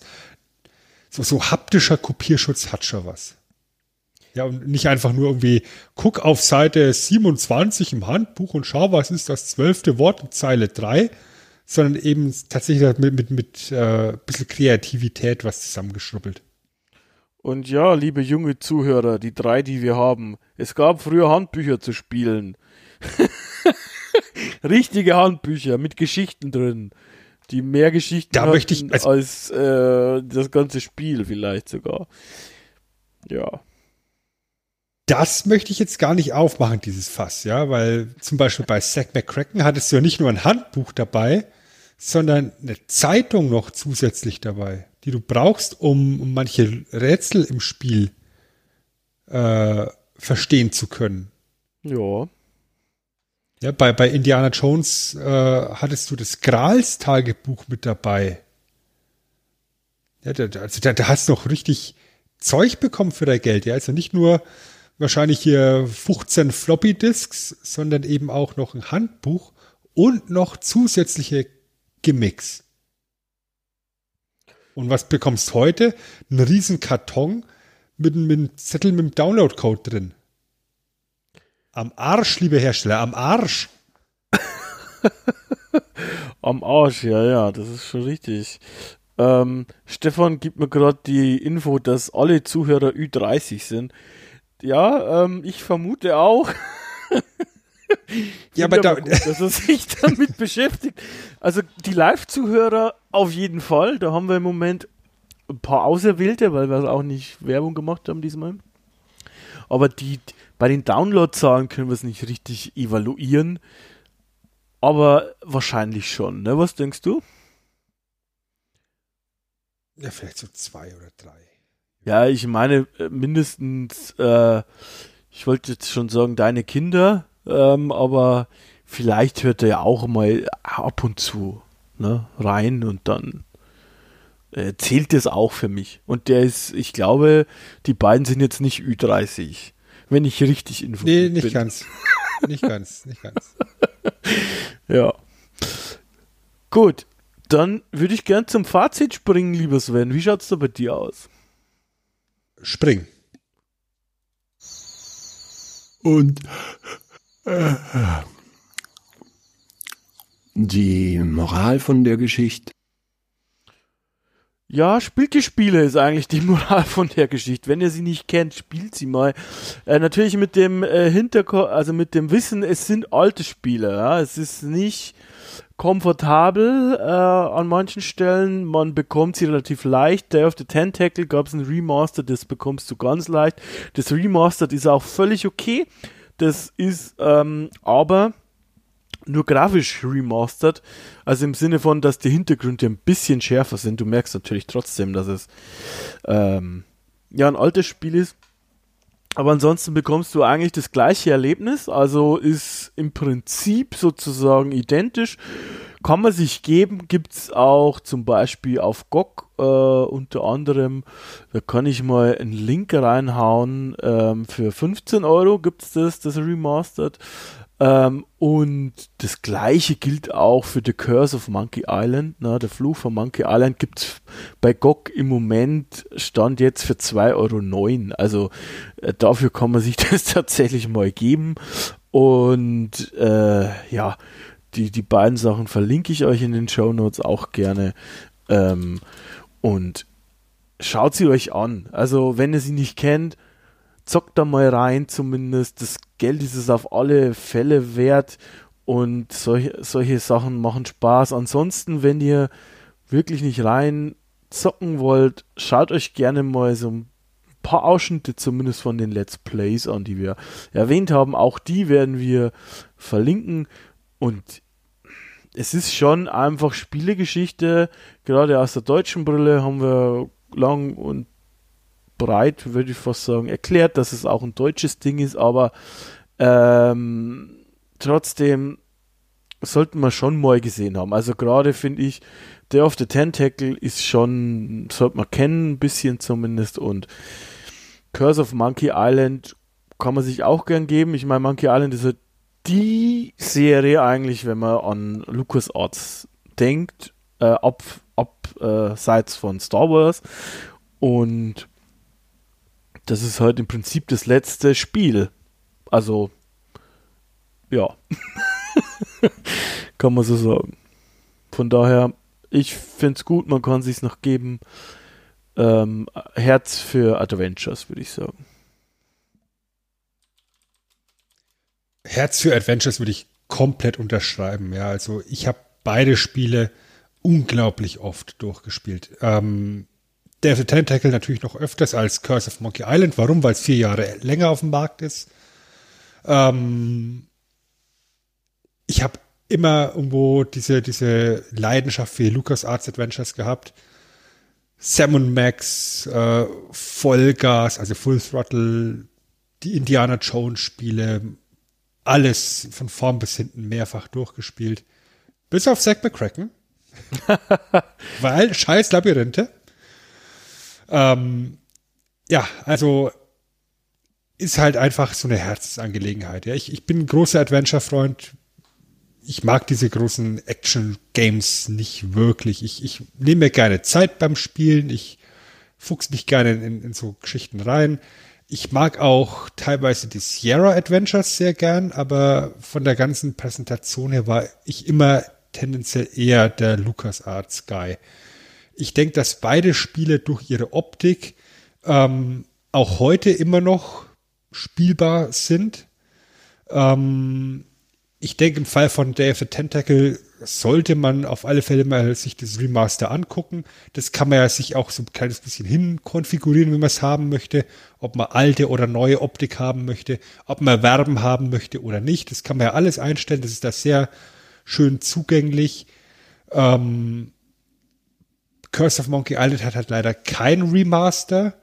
Hätte fast ein Theaterstück gehabt, aber beziehungsweise hat, hat, hat für kurz Zeit ein Theaterstück gehabt, aber naja. Ja. Das mal so nebenbei. Äh, ja, sind, sind die Spiele wert, gespielt zu werden? Definitiv.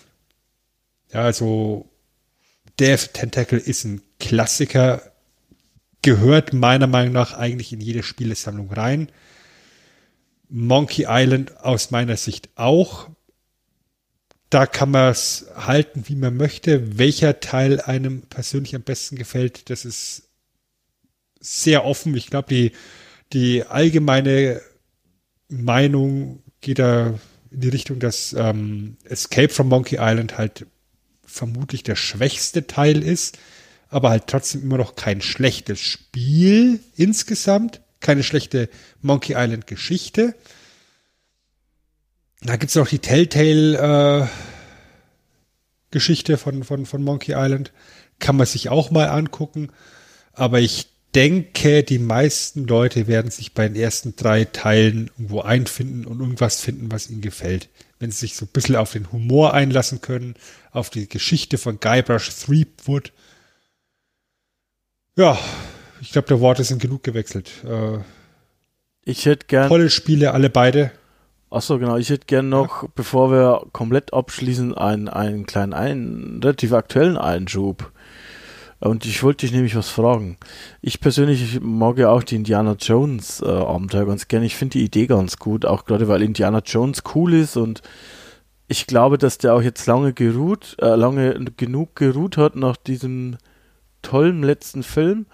Ähm, und just, just äh, in diesem Moment würde man sagen, äh, wurde ja ein neues ähm, Indiana Jones Spiel angekündigt und zwar im Januar 2021.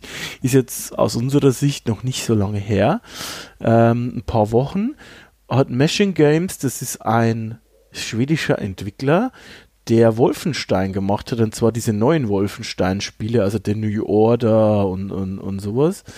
Ähm, und Wolfenstein 2 und auch dieses Youngblood hat ein Indiana Jones Game mit einem Teaser angekündigt. Äh, spannend an der Sache ist auch noch, dass Machine Games quasi ein Tochterunternehmen von Bethesda ist, das jetzt ja auch neuerdings zu Microsoft gehört, da haben wir sie wieder. Ähm, witzigerweise, was hältst denn du von, von der Idee sozusagen an dieser Stelle? Ich glaube, es ist ja auch immer noch ein Indiana Jones Film announced und das Indiana Jones der Videospiele sozusagen ein bisschen so Uncharted bekommt ja dieses Jahr einen Film. Also irgendwie wechseln die so die Rollen. Äh, was, ich weiß nicht, hast du den Teaser gesehen? Ähm, ja, nein, vielleicht. Was denkst du von so einem Spiel? Und wenn es so tatsächlich so ein actionlastigeres wird, so wie Uncharted, möchten wir das überhaupt? ähm, äh, nein und nein. also nein, ich habe den Teaser nicht gesehen und nein, ich. Was heißt, möchten wir das überhaupt? Ich denke, wir brauchen es nicht, weil es gibt Uncharted, wie du es eben sagst. Ja. Und äh, Nathan Drake ist halt der moderne Indiana Jones. Und wenn du das Ganze mit, mit, mit äh, brüsten möchtest, dann, dann holst du halt einen Tomb Raider. Ja. Die neuen Spiele sind auch nicht so schlecht von, von Lara, also die Tomb Raider meine ich. Ich weiß halt nicht, ob da wirklich, ähm, ob, ob das wirklich Sinn ergibt, da jetzt ein neues Indiana Jones rauszubringen. Ja, ich finde es halt. Ja, du kannst natürlich eben diese IP, also es ist halt einfach die IP. Ja. Aber Uncharted ist halt mittlerweile auch eine eigene IP. Ich finde es halt spannend, weil dieses Entwicklerstudio hat wohl so ungefähr um die 50 Mitarbeiter, ist jetzt auch nicht ganz klein, aber auch nicht mega riesig.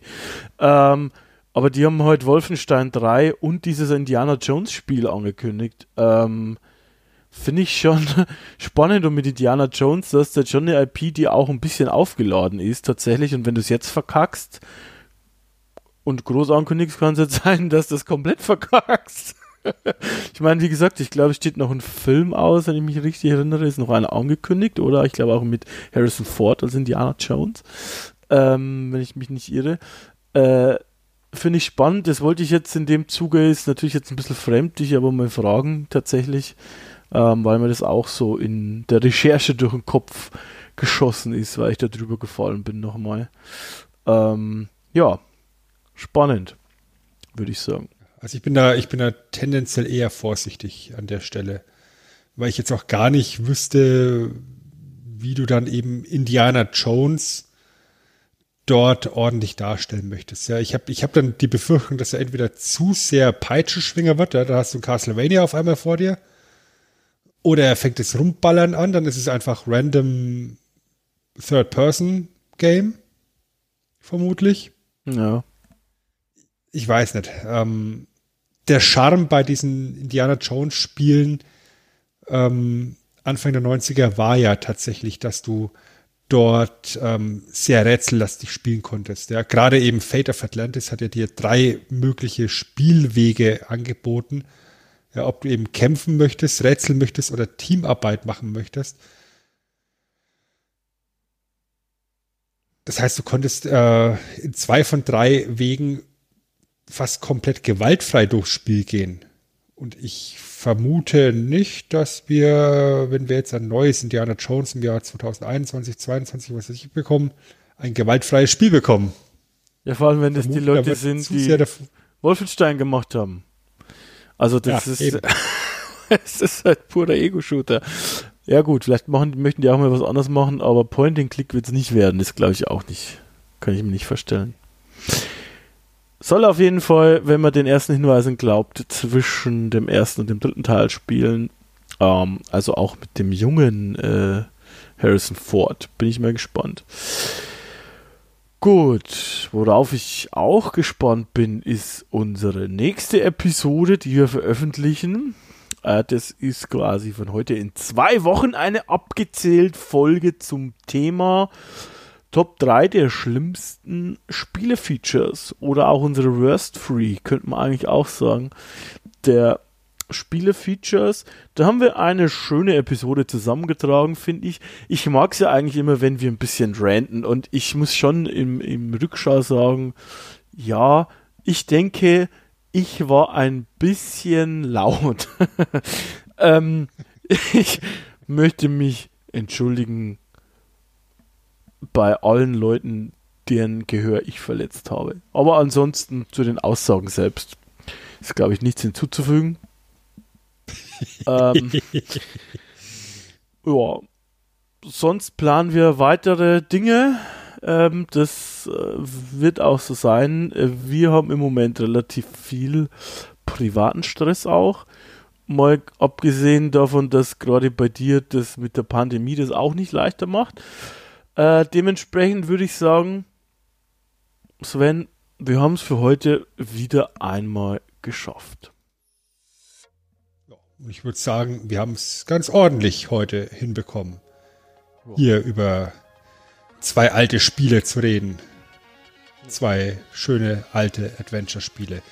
Und damit würde ich sagen, machen wir einen Deckel drauf auf LucasArts Teil 2. Mal gucken, wann LucasArts Teil 3 kommt.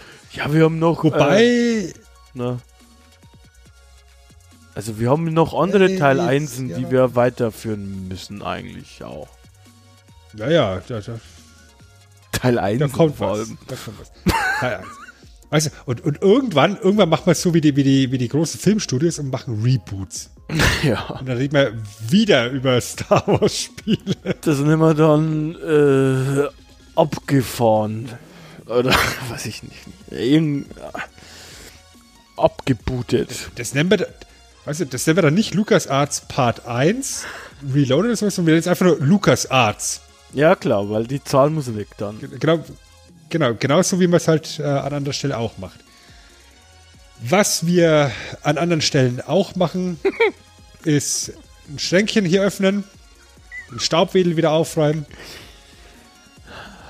Was lachst du da so? Das ist hier mein Abschiedsritual. Ich weiß, ich, ich wollte nur. Das war eine beschissene Überleitung.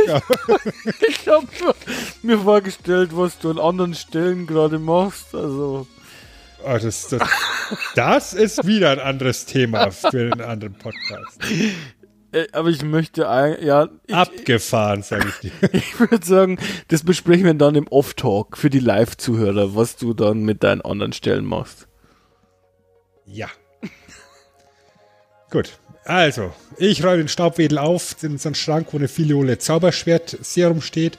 Ein Koffer mit einer Mundharmonika drin, da liegt auch ein Foto von drei Schaf in der herrschaftlichen Villa. Ein paar Gremlin-Ohren, die auf Mickey Maus Ohren montiert wurden, zum Aufsetzen liegt daneben.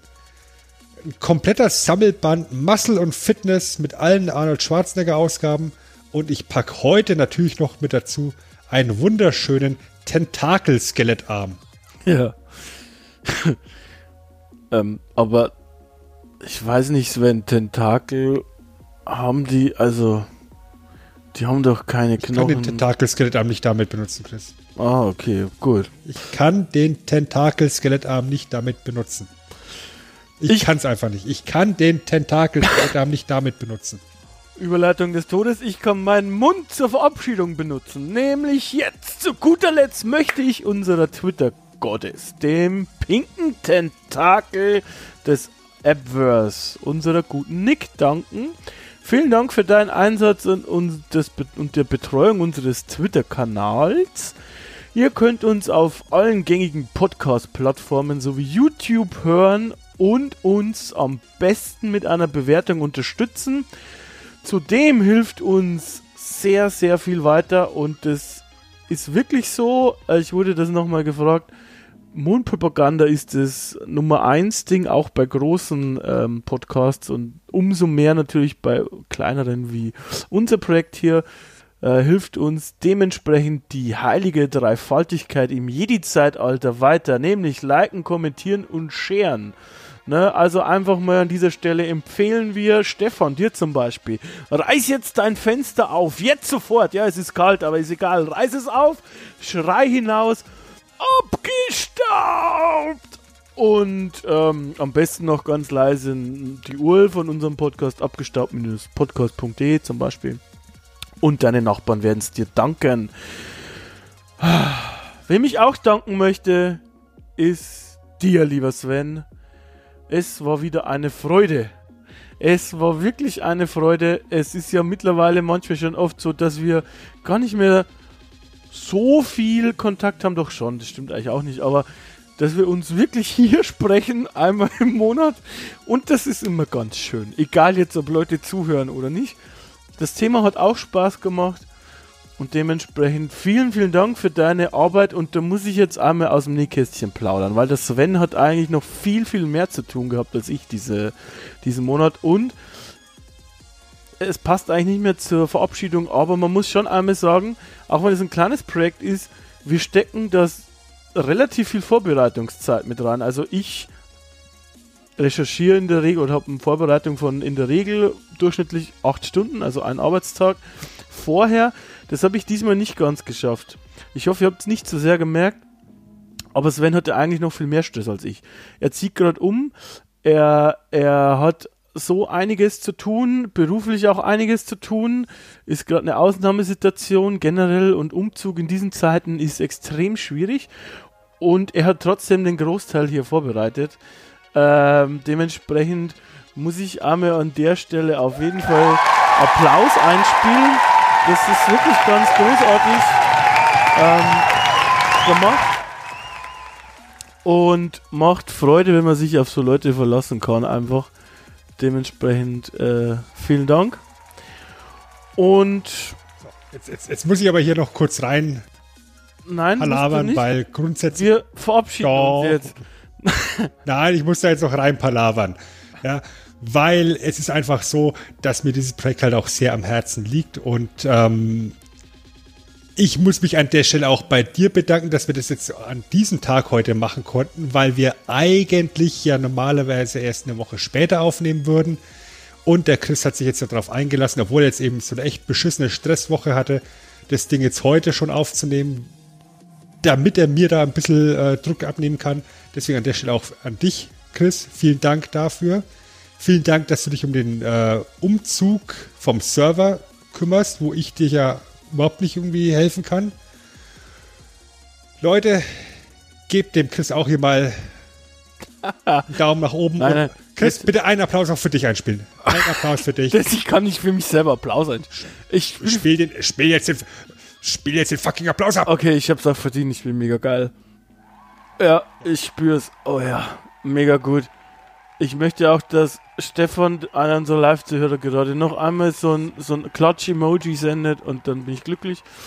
Ähm, und Lisa natürlich auch, andere Live-Zuhörerin. Ihr könnt übrigens auch live zuhören unter abgestaubt.de slash live, also abgestaubt.de slash live. Ich verlinke es euch nochmal. Ähm, so, jetzt ist aber wirklich gut für heute. Hat Spaß gemacht. Wir hören uns wieder. Versprochen. Ich kann den Tentacelskelett immer noch nicht damit benutzen. Warum nicht? Tschüss. Was, warum geht das nicht? Können wir, können wir das vielleicht. Skelett nicht damit